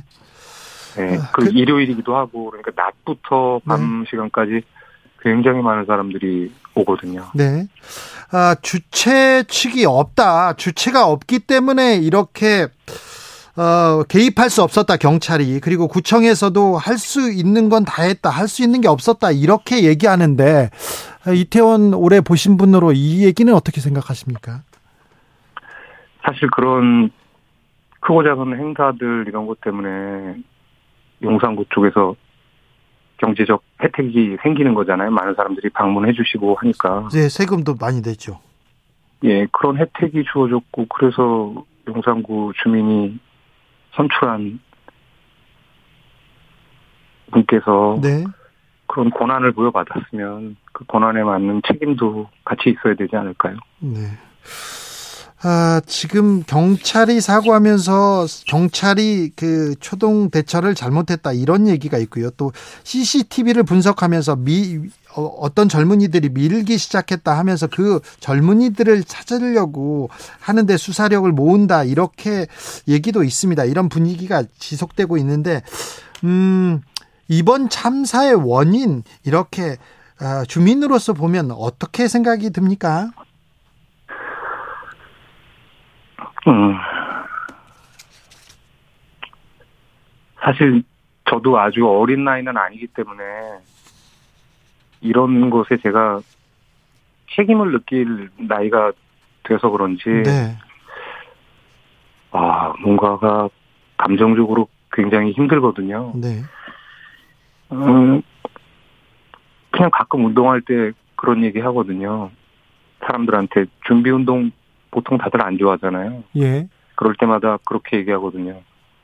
만약에 오늘 다치지 않는다면은 이 준비 운동 때문에 안 다치는 거다. 그럼 다들 그 준비 운동 열심히 하거든요. 예. 그러니까 뭔가가 사전에 준비된 것이 있기 때문에 항상 사고가 없었던 거라고 생각되거든요. 네. 그러니까 이런 사고가 일어났다고 하는 것은 예, 뭔가 준비해야 될 것들이 되지 않았기 때문에 저는 일어났다고 생각이 됩니다. 아, 젊은이들이 이태 젊은이들 그러니까 행사에 참석한 젊은이들을 탓하는 목소리가 나옵니다. 이태원에 왜 갔어? 외국 명절에 왜 니네들이 즐기냐? 이런 얘기도 나오는데 이런 지적은 어떻게 보시는지요? 사실 우리도 어떤 문화적인 것들, 한국의 고유한 것들을 세계로 내보내서 그들이 받아들이고 자기 거화시키고 그렇게 문화적으로 섞이는 거기 때문에, 그 예전부터 우리도 그랬지만 뭐 발렌타인데이도 화이트데이도 뭐 크리스마스 우리 문화는 아니잖아요. 네. 근데 와서 잘 뭐 적절히 우리 거화시켜서 어떤 세대는 즐기고 어떤 세대는 안 즐기고 외면하고 뭐 손가락질하고 비난할 수도 있죠. 그런데 뭐 잘 소화하는 사람들이 있으면 그것으로 된 거죠. 이전까지 아무 이야기도 없다가 이런 사고가 나니까 그런 얘기를 하는 거는 그거야말로 정말 무책임한 얘기라고 생각이 되네요. 네, 아무튼 외국 문화를 즐긴다고 해서 그게 그렇게 잘못한 건, 이렇게 목숨과 바꿀 만큼 잘못한 건 아니지 않습니까? 그 비난이 도를 넘는 게 있어서. 그런데요, 아 저는 그거 걱정이 돼요. 현장을 지켜보고 그다음에 심폐소생술, 그리고 많은 그 사상자를 지켜본 그 사람들의 트라우마, 그 거기 옆에 있었던 사람들의 그 상처들도 걱정이 됩니다. 어, 예, 아닌 게 아니라, 그게 제일, 음, 관과돼서는 안 될 부분인 것 같은데요. 네. 그 영화나 어떤 다른 나라 무슨 외신, 뭐 전쟁 상황 이런 거에서나 가끔 봤던 장면을 실제로 이렇게 눈앞에서 목격하게 되고, 거기에 내가 그 통제가 돼서 어떻게도 들어갈 수 없고, 그냥 그 상황을, 음, 지켜볼 수밖에 없는 상황이 됐을 때 그 무력감 같은 게, 네, 아, 생각보다 굉장히 큰 것 같아요. 그래서 제 주변도 그렇고 이 동네 전체가 되게 뭔가 무기력하고, 오늘도 어쩔 수 없이 강아지들 때문에 산책을 나갈 수밖에 없었는데 보면은 도시 전체가 이렇게 완전히 가라앉아 있는 것 같은 그런, 네, 기분이에요. 저 또한 좀 무기력하다고 봐야겠고요. 그 젊은이들이 그 골목에서 있었을 뿐입니다. 우리는 운 좋게 그 거리에 있지 않았을 뿐이었고요. 그렇다고 해서 이 희생을, 이렇게 큰 희생을 치러야 하다니. 그런데 일일일구님께서 청년들이 백오십육 명이나 이렇게 목숨을 잃었는데 누구 하나 책임지는 사람이 없습니다. 근조 리본을 달지 말지, 이렇게 참사인지 사고인지 이런 논의나 하고 있으니 참 답답합니다. 얘기하는데 피해자가 아니라 사망자라고 이렇게 얘기하고 있는데, 아, 정부도 지자체도 경찰도 한결같이 안타까운 사고지만 어쩔 수 없다, 누구도 책임을 지려고 하지 않는 이런 상황은 어떻게 보시는지요? 어, 얼마 전에 역사학자 전우용 교수님께서 하신 말씀이 생각나요. 문상하고 조문의 문자가 물을 문자라고 하더라고요. 애도하고 물어보는 건 함께 해야 하는 것이라고 그렇게 얘기했거든요. 네. 이러면 당연히 애도하는 것도 당연하지만 그 사고 원인을 물어봐야 되는 것, 그것도 당연한 몫이라고 생각되거든요. 당연히 물어봐야죠. 왜 그랬는지, 왜. 그렇지 않고서 애도만 있는 것은 의미가 없다고 생각되거든요. 반드시 물어봐야 된다고 생각돼요. 알겠습니다. 음, 시민들, 아, 참. 왜 국가는 항상 참사 뒤에 이렇게 나타났는지, 정부가 있었어야 되는데 왜 이런 일이 벌어지지 말아야 될 일이 이렇게 벌어졌는지, 우리가 못한 것, 이렇게 안 한 것은 뭐라고 생각하십니까? 어, 그 옥상에 있는데, 그, 제일, 어, 좀, 이상하다라고 느꼈던 게 뭐냐면, 경찰분들이 거의 안 보였다고 제가 말씀드렸잖아요. 열한 시 사십 분까지도 경찰들이 거의 보이지 않는다고 얘기했습니다. 네, 그 이후에 이제, 밑에 상황도 좀 보고 다시 오르락 내리락 하면서, 제가 다시 봤을 때 아마, 제 기억으로는 열두 시가 넘었을 때인데, 한 이십 명 되시는 경찰분들께서, 네, 녹사평 방면에서 해밀턴 호텔 길 건너편 쪽으로 이렇게 두 줄로 쭉 걸어오시더라고요. 그, 그분들 복장이 그 형광색이니까 한 무리가 쭉 오는 게 제 눈에 보였거든요. 그래서, 네, 아, 이제 오나 보다 했는데, 그 두, 그 한 이십여 명 되는 경찰분들께서 이렇게 걸어서 오시는 거예요. 그 이 사고 현장으로 줄을 맞춰서요. 예, 예, 두 줄을 맞춰서. 근데 그걸 보면서 아, 여기 상황을 지금 그 인식하지 못하고 있구나라고 느낀 게, 만약에 이런 상황이라는 거를 정확하게 전달받았으면 아마 감정이입이 됐다면 누구라도 다 아마 네. 뛰어서 올 건데, 그렇죠. 그냥 두 줄을 맞춰서 걸어오길래 아, 이 상황을 지금 잘 인식하지 못하고 있구나라는 생각이 들었어요. 아, 예. 그러니까 전달이 똑바로 됐을까라는 생각을 그때 순간적으로 하게 됐어요. 예. 그렇겠죠. 이 상황을 알았다면 누구라도 뛰어왔겠죠. 어떻게라도. 예, 아마도 그랬겠죠. 다들 그 경찰분들도 또래분들이실 거고. 그렇죠. 그러니까 네. 굉장히 다급하게 막 뛰어왔을 것 같은데. 네. 줄을 맞춰서 걸어오는 걸 보면서 아, 이 상황을 모르고 있는 거다 저거는. 네. 그런 생각이 들었어요. 이태원에 오래 계셨던 분으로서, 이번 사고 현장에 함께 계셨던 분으로서 마지막으로 하고 싶은 말씀이 있으면 해 주십시오.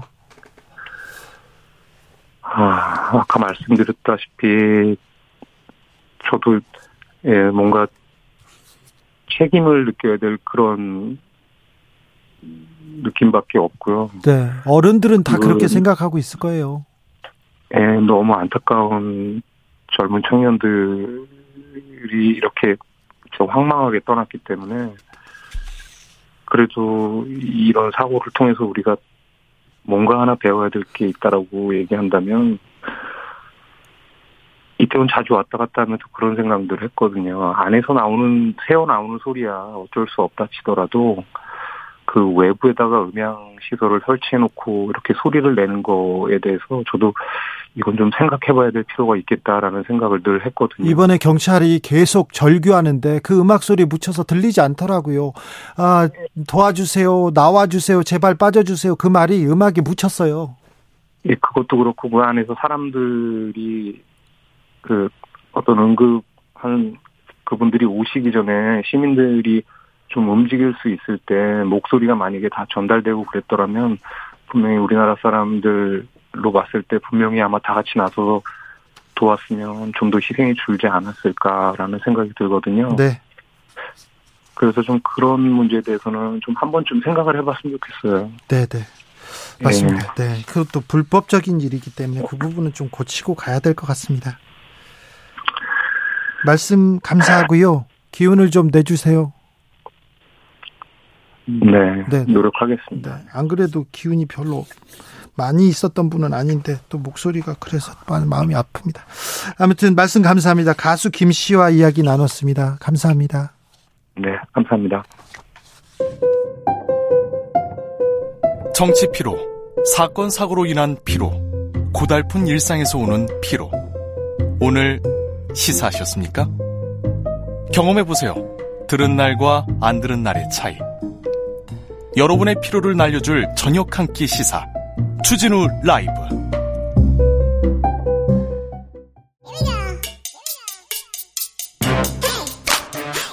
뉴스를 향한 진지한 고민, 기자들의 수다. 라이브 기자실을 찾은 오늘의 기자는 이태원 참사를 취재한 케이비에스 김기아 기자입니다. 어서 오십시오. 안녕하세요. 네. 아, 이태원 대규모 압사 참사, 아, 그 뉴스 특보로 진행하셨어요. 좀, 아, 그, 그래서, 네, 좀 고생하셨다. 얼마나 힘들까 이런 생각도 했는데요. 그때 있었던 일을 조금 타임라인을 좀 정리해 주십시오. 네. 일단 어, 첫 신고는 열 시 십오 분에 들어온 건 다 알고 계시죠? 네. 열 시 십오 분 이십 분 정도에 이태원 해밀턴 호텔 앞에서 이제 신고가 처음 들어와서 사람이 깔렸다. 네. 도와달라 신고가 들어왔고, 소방은 이 분 만에 출동을 했죠. 근데 당일 뭐 아시겠지만 당일 열여덟 시 반부터 어 그러니까 저녁 여섯 시 반부터 경찰에는 계속 위험하다는 신고가 네. 빗발쳤다는 것도 뉴스로 다 전해 들으셨을 겁니다. 근데 이후에 열한 시 삼십 분까지, 그러니까 한 뭐 한 시간 반 정도까지 계속 호흡곤란 등으로 인한 구조 신고가 팔십 건 넘게 접수가 됐습니다. 소방에. 네. 그랬고 열한 시 이후, 열한 시 전까지는 사람들이 이게 무슨 상황인지 인지가 잘 안 되는 시간이었다고 합니다. 예. 삼사십 분 정도는 이게 지금 진짜인지 무슨 이벤트인지도 헷갈리는 상황이었는데, 갑자기 심정지 환자가 쏟아지면서 열한 시 이후, 열한 시 반 정도까지 어, 사람들이 굉장히 이게 심각한 상황이구나라는 네. 거를 인식하기 시작했고, 소방당국은 어, 접수 이십 분 만에 어, 소방 대응 일 단계 발동하고요. 사십오 분에는 어, 재난의료팀 어, 출동을 요청한 상황이었습니다. 그만큼 한 이게 진짜 심각한 상황으로 인지되는 데까지 시간이 좀 걸렸고요. 예. 뭐 앞에서 많이 분석하셨겠지만은 굉장히 많은 인파가 몰리다 보니까 또 할로윈데이 그 특성상 제대로 전파가 안 됐고요. 그리고 케이비에스는 열한 시 정도에 어, 이 특보 체제로 어, 돌입을 했습니다. 와이티엔이나 연합뉴스를 틀었는데 방송이 나오지 않았는데 케이비에스는 특보를 진행하고 있더라고요. 네, 그렇습니다. 저 같은 경우에도 다음날 아침 여덟 시부터 특보에 참여했는데요. 제가 처음 이제 진행할 때는 사망자가 백사십구 명이었습니다. 예. 중상자가 많이 있고 위중하다 이런 얘기를 계속 전해드렸는데 수가 계속 늘어나는 거예요. 예. 제가 들어갈 때마다 숫자를 계속 바꾸게 되는 거예요. 그러다 보니까 제가 자정까지 참여를 했거든요. 예. 자정에는 백오십사 명으로 다섯 명이 늘었는데 제가 오늘 아침에도 라이브를 했는데 오늘 아침 라이브 할 때는 또 한 명 늘어서 백오십일 명으로 한 명 하면 늘 때마다 자꾸 이렇게 얼굴도 본 적 없는 분들 병원에서 계속 사투를 벌이다 돌아왔다는 생각이 드니까 네. 인간적으로 너무 가슴이 아프고 네. 힘든 그런 시간이었습니다. 어, 현재 기준으로는 백오십육 명 사망자 이렇게 그렇습니다. 얘기 어, 보도되고 있습니다. 보고되고 있습니다. 아, 이번 언론 보도, 재난 보도에 보도 준칙이 있지 않습니까? 좀 잘 네. 지켜졌습니까?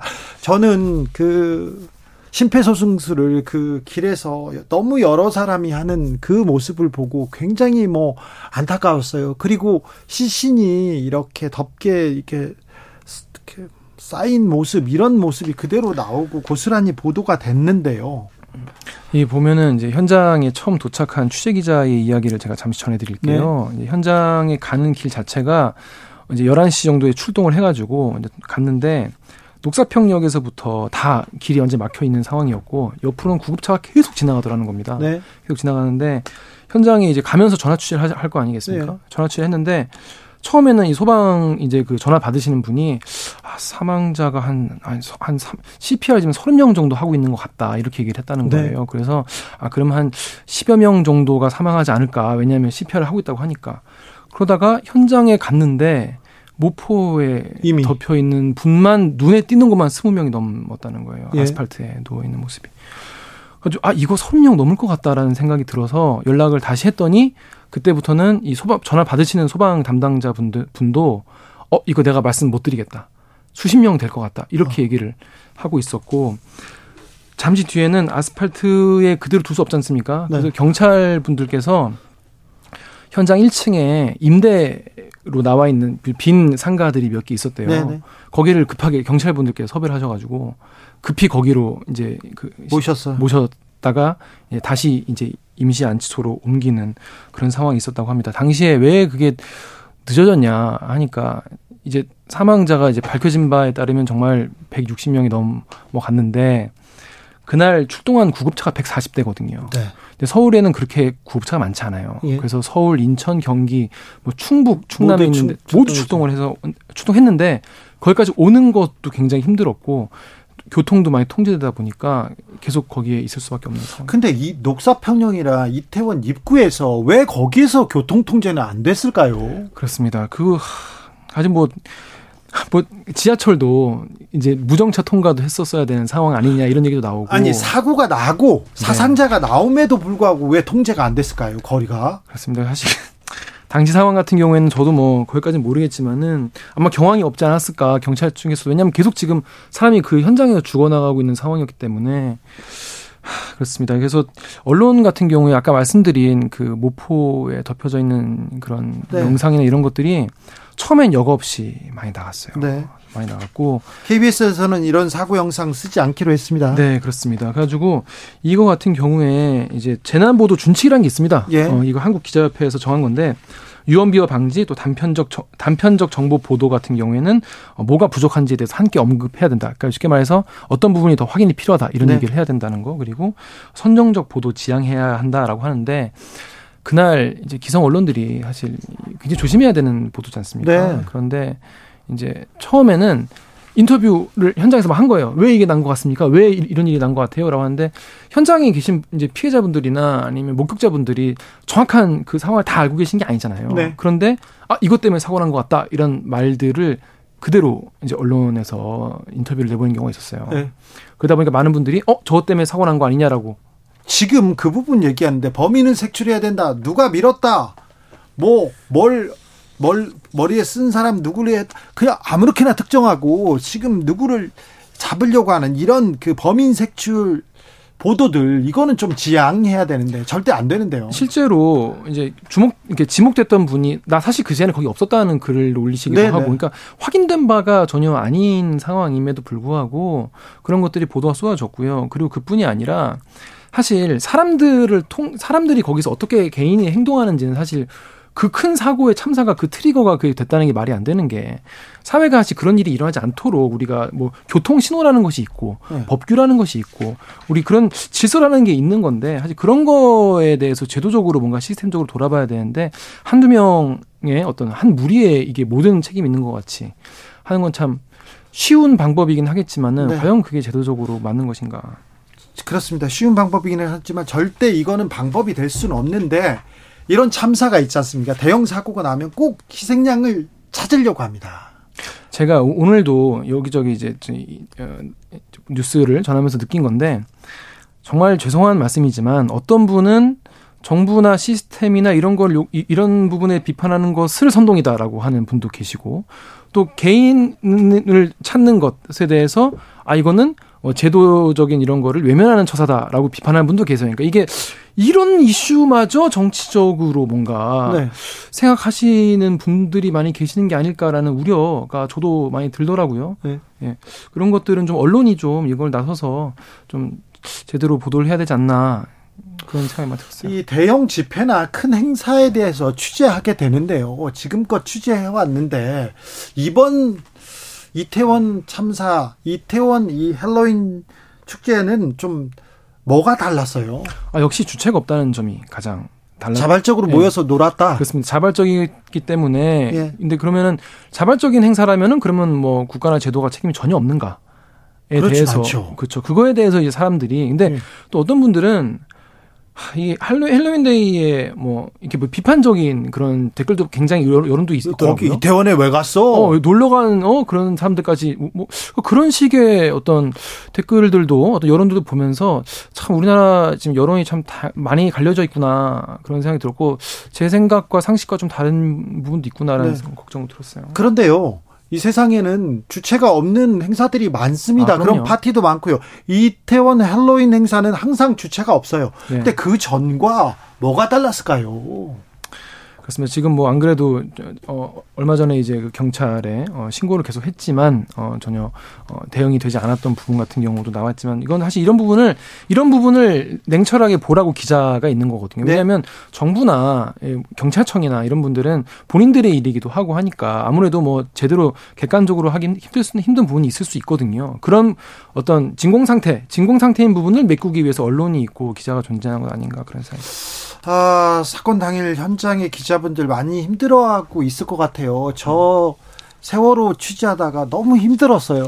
세월호 취재하러 진조, 진도 팽목항에 내려갔는데 이틀 동안 제가 한마디도 누구한테 이, 질문을 못하고요. 바다에서 그냥 울고만 있었어요. 그래서 세월호 유가족들이 저를 하도 우니까 데려다가 데려다가 밥을 먹이고 뭐 물을 먹이고 그랬는데, 아, 이 힘들어하고 있는 기자들의 트라우마, 이런 사람들의 심리 지원도 좀 필요한 것 같습니다. 사실 뭐 세월호 사실 저도 그때 취재 현장에 있었기 때문에 뭐 그때 생각이 안 날 수가 없었고요. 많은 기자들에게 그 당시 일이 정말 트라우마이자 또 교훈, 이렇게 하면 안 된다. 어, 우리 정말 반성해야 된다. 이런 계기가 많이 됐는데, 사실 기자들은요, 지금 제가 몇몇 물어봤어요. 후배 기자들은 어떤 상황인지 물어보니까 지금 뭐 트라우마보다는 지금 일단 정신이 없는 상태. 너무 이, 일이 막 굉장히 많이 이런저런 다양한 정보들을 접하게 되고 이걸 가지고 보도를 해야 되는 상황이기 때문에 사실 지금 정신 없는 상태라는 게 가장 좀 정확한 것 같고, 네. 이런 상황에서 판단 미스를 하거나 네. 실수로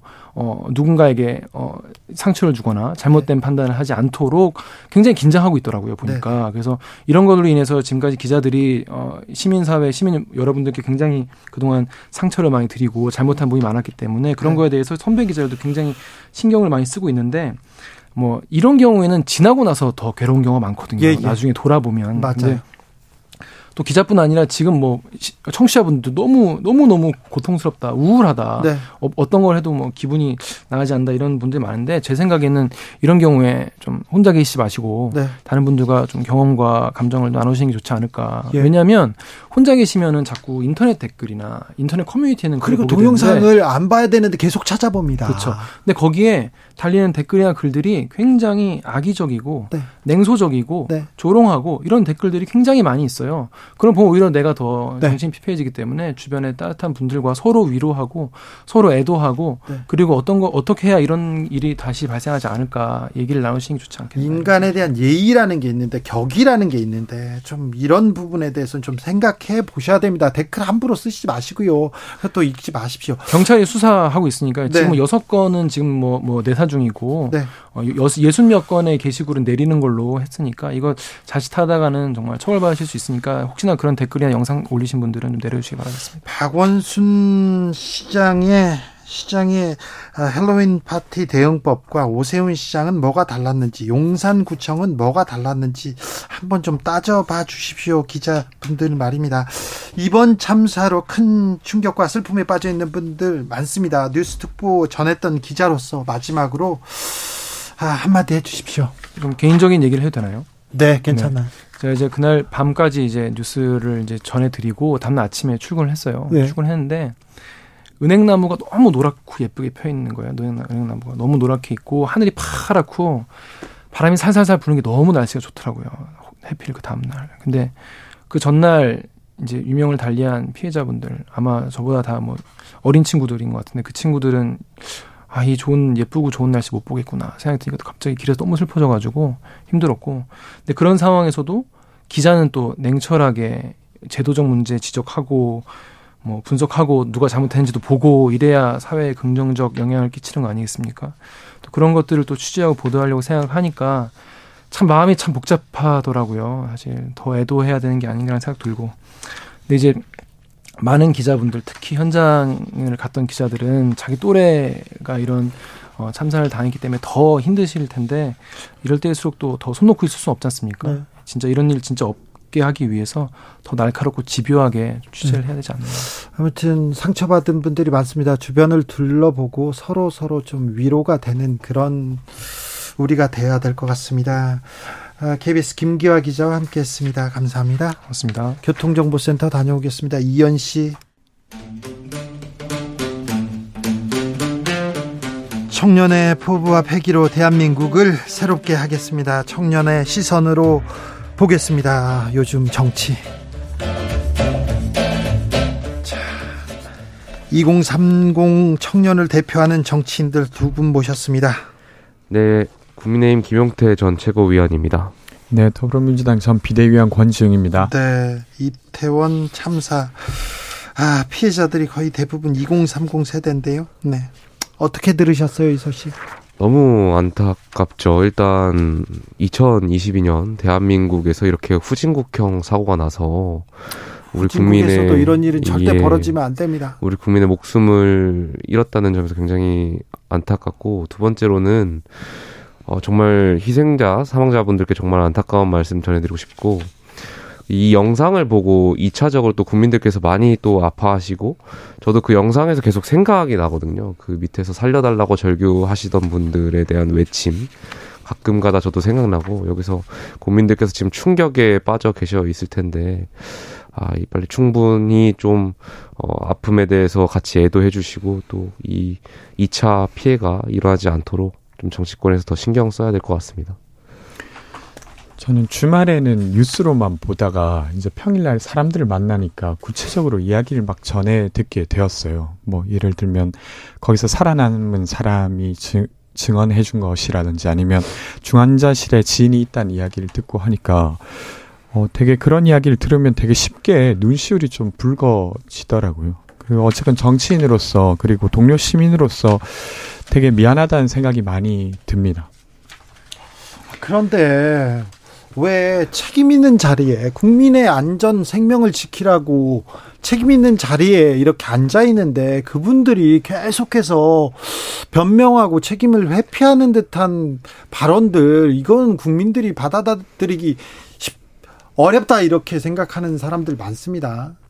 굉장히 안타깝고 부적절하죠. 대표적으로 용산구청장 계신 것 같은데, 저는 용산구청장에 처음에 입장문 냈을 때 그 영혼 없는 사과보단 뭐 철저한 사전조사, 조사가 필요하다라고 입장문 냈을 때 왜 저분이 저런 말씀을 하실까 의아했어요. 근데 두 번째로 또 내신 말 보니까 할로윈 것은 축제가 아니라 현상이었다.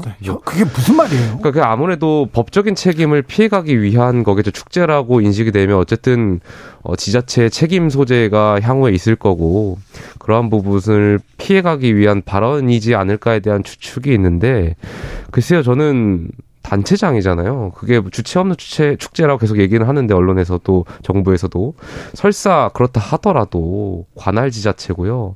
또 많은 용산 구민들께서 선출직 공무원이잖아요. 그렇다면 어떠한 그런 걸 책임 여부를 떠나서 정무적인 책임도 있고 정치적인 책임도 있을 거고, 여기에 대해서 책임을 통감하고 정말 국민들이 앞 품을 느끼는 것에 대해서 먼저 공감하고 이러한 부분이 선행되어야지, 지금 그런 발언은 굉장히 부적절하다, 굉장히 좀 실망스러웠습니다. 같은 여당에서 사람이 백오십육 명이 숨겼어요. 그런데 거기서 구청장이란 분이 구청은 역할을 다했다 이런 얘기를 하세요. 저는 이상민 장관과 용산구청장의 발언을 보면서 더 참담했습니다. 그러니까 지금 어쨌건 사, 길을 걷다가 사람들이 돌아가신 거예요. 그리고 이건 아주 우연하게 발생한 불행한 일이 아니라 시스템이 부재했거나 아니면 시스템이 아주 엉망이어서 발생한 일이라고 밖에 볼 수 없는 것이죠. 만약에 시스템 때문이 아니라고 하면 우리는 늘 언제나 어디 번잡한 곳을 갈 때 내가 죽을 수도 있겠구나라고 의심해야 되는 상황이 되는 거죠. 근데 그렇지 않은 사회를 우리는 살아왔다고 생각했고, 그러면 뭔가 시스템적인 문제라고 봤어야 되는 거죠. 근데 이 용산구청장과 이상민 장관의 발언에는 그런 식의 문제적 규정은 전혀 없어요. 그러니까 되려 자신에게 주어질 것 같은 어떤 책임을 회피하고자 하는 모습으로 일관하고 있다가 오늘에서야 이상민 장관이 사과 비슷한 말을 했죠. 저는 공직자로서의 어떤 태도를 보면서, 아, 이게 지금 우리가, 우리의 안전을 맡기고 있는 장관의 태도인가, 너무 참담했고요. 그리고 정부에서 이, 이 사고, 이 사건을 예를 들면 압사 참사가 아니라 사고로 명명하고 희생자가 아니라 사망자로 명명하라고 지침을 내렸어요. 물론 이제 진상이 규명된 다음에 다시 재규정될 수는 있어도 지금 이 상황을 어떻게 바라보느냐, 저는 매우 중요하다고 생각합니다.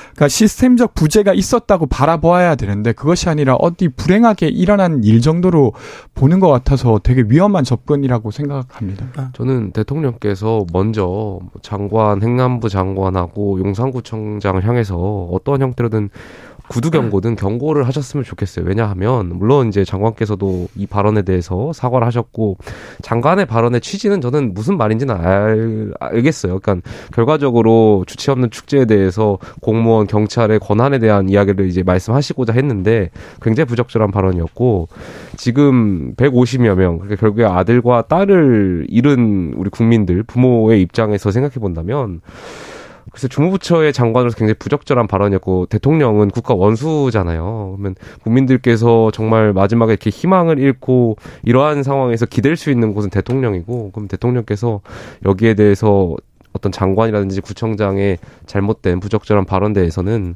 경고해 주셨으면 좋겠습니다. 여야 잘잘못을 따지는 건 아닌데, 서영석 의원의 술자리 논란, 남영이 민주연구원 부원장의 글도 큰 논란이 됐습니다. 아, 저... 뭐 김문수 위원장 얘기도 있고요. 대체 정치권은 왜 이러는지 모르겠어요.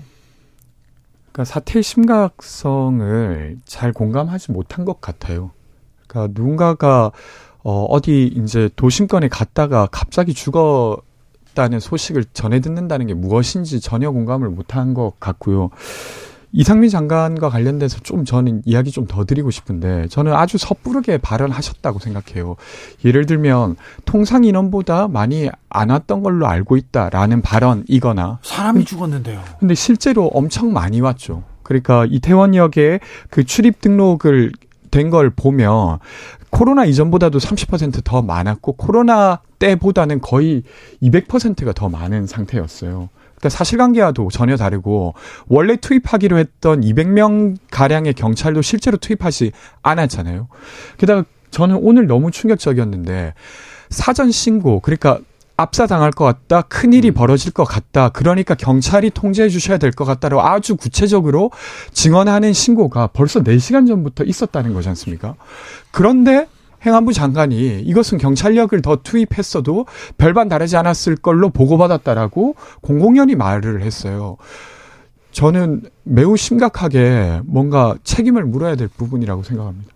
뭐 저도 그 그런 부분에 있어서 장관의 발언이나 이런 태도가 굉장히 부적절했다는 말씀 드리고 싶고요. 그 말씀하신 대로 열여덟 시 삼십사 분인경에 네. 어, 최초 신고, 그러니까 뭐 민원 신고는 어떠한 말씀하신 대로 굉장히 구체적인 신고가 있었잖아요. 열 시 넘어서 압사 사고가 신고됐는데 여섯 시 삼십사 분부터 벌써 이 경고의 맞습니다. 신고, 구체적인 신고였어요. 예, 예. 그런 부분에 있어서 중무부처의 장관으로서 굉장히 부적절한 발언이었다 말씀드리고 싶고요. 아까 말씀하신 대로 처음에 그 서영석 민주당 의원이라든지 김문수 경산호위 위원장 같은 경우 정치인이라는 면제부를 준다 하더라도, 정치인이 뭐 특성상 사람을 만나야 되고 자리가 많다는 그런 면제부를 준다고 하더라도 굉장히 공직자로서는 부적절한 행태죠. 그러니까 어, 말씀하신 대로 측은지심이라는 덕목이 전 제일 중요하다고 보는데, 어, 공, 많은 국민들이 정말 아픔에 빠져있고, 백오십여 명의 사상자가 난 이 상황에서 공직자가, 글쎄요, 그, 뭐 저는 많은 비판이 있었던 걸로 알고, 두 분께서 반성하고 계셨으면 좋겠습니다.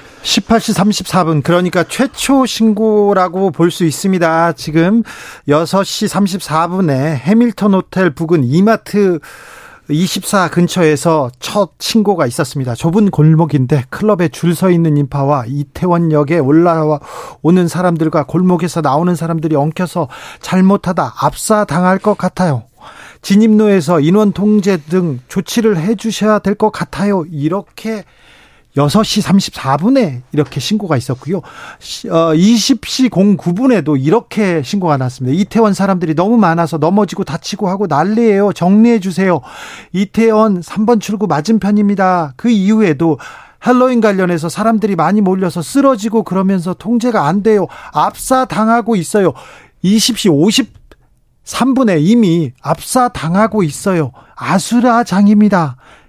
스물한 시에는요 대형 사고 일부 직전이에요. 사람들이 밀리고 사고 우려돼요. 이렇게 얘기 나는데, 이런 많은 신고가 있는데 왜 경찰은 손을 놓고 있었는지, 왜 통제를 하지 않았는지. 그러니까 방금 앵커께서 말씀해 주신 그러한 신고가 그 그러니까 사고가 발생하기 이전에 열한 건이나 있었잖아요. 네. 그리고 그 증언들은 다 아주 구체적입니다. 그리고 아주 위험하다는 것을 분명하게 말하고 있었는데 왜 작동하지 않았는가를, 그러니까 그냥 단순히 이상, 이상민 장관에게 책임을 묻겠다 정도가 아니라 네. 어떤 게 작동하지 않았는가를 꼭 들여다봐야 될 것 같고, 어쨌건 죽은 사람이 왜 죽었는지를 모르면 산 사람도 아주 우연하게 그냥 살아있을 뿐이잖아요. 아, 그렇죠.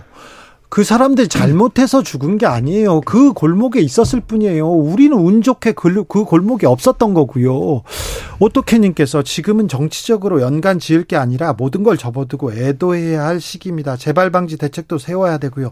책임지라는 소리는 누구에게 잘못을 떠넘기는 정치적 수단에 불과합니다. 이렇게 얘기하는데 추궁하면 안 됩니다. 추모만 해야 됩니다. 이런 목소리는 어떻게 또 봐야 될까요? 지금 또 이 문제를 또 정치적으로 해석해야 될까요? 뭐 당연히 지금은 추모의 시간이라는 말씀에 동의하고요. 다만 어, 이 문제가 원인에 대해서 철저히 규명하고, 이 부분이 어떻게 말씀하신 대로 왜 열여덟 시 삼십사 분경에 그런 신고가 여러 건 있었음에도 불구하고 왜 작동을 하지 않았느냐에 대해서 저희가 반드시 어떤 책임 규명이나 사고 원인을 조사해야만. 조사해야죠. 예, 앞으로 이러한 사고가 방지되고 정말 이러한 정말 안타까운 사고가 없 게 되지 않을까에 대한 생각이 있습니다. 네, 저도 동의합니다. 그러니까 예를 들면 근거가 미비한데 상대당을 공격하는 용도로 쓴다거나 이렇게 해서는 안 될 것 같고요. 그런데 네. 그럼에도 불구하고 초기에 확인할 수 있는 것들은 지금 당연히 확인해야 된다고 생각합니다. 그리고 원인이 무엇인지 재발방지 대책을 마련하기 위해서라도 그것에 대한 규명은 너무도 분명한 것이어서, 그것을 하는 것 자체가 예를 들면 책임을 추궁하는 것을 과도하게 하지 않아야 된다는 것과는 구분돼야 된다고 생각합니다. 네. 젊은이들이, 꽃다운 젊은이들이 하늘의 별이 됐습니다. 왜 이런 일이 발, 발생했는지 원인은 알아야죠. 알아야죠. 그거는 당연한 건데, 아무튼 추궁이 먼저다, 추모가 먼저다, 이걸 가지고 또 얘기를 합니다. 피해자가 아니라 사망자로 이렇게 기록해야 된다, 이 부분은 김용태 최고 어떻게 보세요? 뭐 그 부분에 있어서는 정부의 표현대로 어쨌든 뭐 사고자, 희망, 희생자 이런 부분에 있어서 전 지금 저희끼리도 또 지금 뭐 싸울 것이 아니라 이 부분에 있어서는 좀 먼저 추모하고 말씀하신 대로 원인이 빨리 규명되어서 적절한 용어로 수정하거나 그런 일이 되었으면 좋겠습니다. 근데 저는 사실 희생자라고 표현을 했다가 나중에 그냥 이것은 진짜 불의의 그냥 사고였을 뿐이다라고 되면 그때 조정해도 된다고 생각해요. 근데 우리가 그냥 도심에서 갑자기 백오십 명이나 죽는 일이 아주 그냥 우연하게 일어날 수 있는 일입니까? 아유, 아니죠. 아니잖아요. 네. 그러니까 어떤 시스템이 작동하지 않아서 이런 일이 벌어졌다는 건 너무 상식적인 접근이에요. 되려 그 지금 희생자가 아니라 사망자라고 부르자고 지침을 내리는 행위 자체가 이것을 얼마나 조금 회피하려고 하는가랑 연결될 가능성이 저는 더 높다고 생각합니다. 네. 그래서 부적절한 조치라고 생각합니다. 아, 국가 애도 기간 동안은 출근길 문답을 하지 않겠다. 윤석열 대통령의 이 그 아, 이렇게 방침은 어떻게 보십니까? 저는 그런 것들은 적절한 것 같아요. 그러니까 저희가 이 문제를 충분히 돌아보고 그리고 그 감정을 서로 나누는데 좀 집중했으면 하는 게 애도기간이라는 것이잖아요. 그래서 다른 일이야 또 진행되고 있겠지만 그것을 굳이 이야기함으로써 이 어떤 감정의 교류라든지 아니면 사건에 좀 집중하는 것이 훼손되어서는 안 된다고 생각합니다. 저도 동의하는 바입니다. 지금은 추모와 국가 애도기간으로서 이런 거에 집중해야 될 부분이니까요. 네. 대통령의 발언으로 뭔가 또 여야가 정쟁으로 이룰 수도 있고 이런 것을 피하기 위해서라도 적절한 조치였다라고 생각합니다. 네, 워싱턴 포스트 어, 미국의 일간지입니다. 아, 워싱턴 포스트에서 세계 최고의 비호감 리더에게 시험대가 될 것이다. 토요일 참사 어떻게 처리하느냐, 정치적 미래 여기에 달려있다, 이렇게 지적했는데 하, 어떻게 될까요? 글쎄요, 뭐 일단은 이 부분에 있어서 정말 방지하기 위해서 일단 어, 사고를 당하신 분들의 충분한 애도를 통해서 또 이 부분이 다시는 일어나지 않을 수 있도록 정부에서는 재발방지 방지 대책을 면밀히 네. 세워야겠죠. 더 안전한 나라를 만들려고 음. 우리가 노력해야 됩니다. 많은 정치인들이 안전한 나라를 만들겠다고 그렇죠. 약속하잖아요. 네. 예, 거기에 그래. 좀 집중해야 될 것 같습니다. 어, 이 사고를 어떻게 다루느냐에 따라서 정치가 국민들에게 다시 신뢰받을 수 있게 될 수도 있고 아니면 더 외면받을 수도 있다고 생각합니다. 그 면에서 윤석열 대통령께서 좀 꼭 잘해주셨으면 하는 마음입니다. 네. 그리고 여당도 야당도 서로 탓하기보다는 또 뭐 다른 그 공격을 위한 공격보다는 이 사고 원인 그리고 앞으로는 이런 일이 벌어지지 않도록 이렇게 좀 노력했으면 하는 생각이 듭니다. 이게 정치가 왜 필요한지 이럴 때 조금 보여주셨으면 한다는 생각해봅니다. 네. 김용태, 권지웅, 권지웅, 김용태 두 분에게 들었습니다. 감사합니다. 고맙습니다. 주진우 라이브는 여기서 인사드립니다. 저는 내일 오후 다섯 시 오 분에 돌아오겠습니다. 지금까지 주진우였습니다.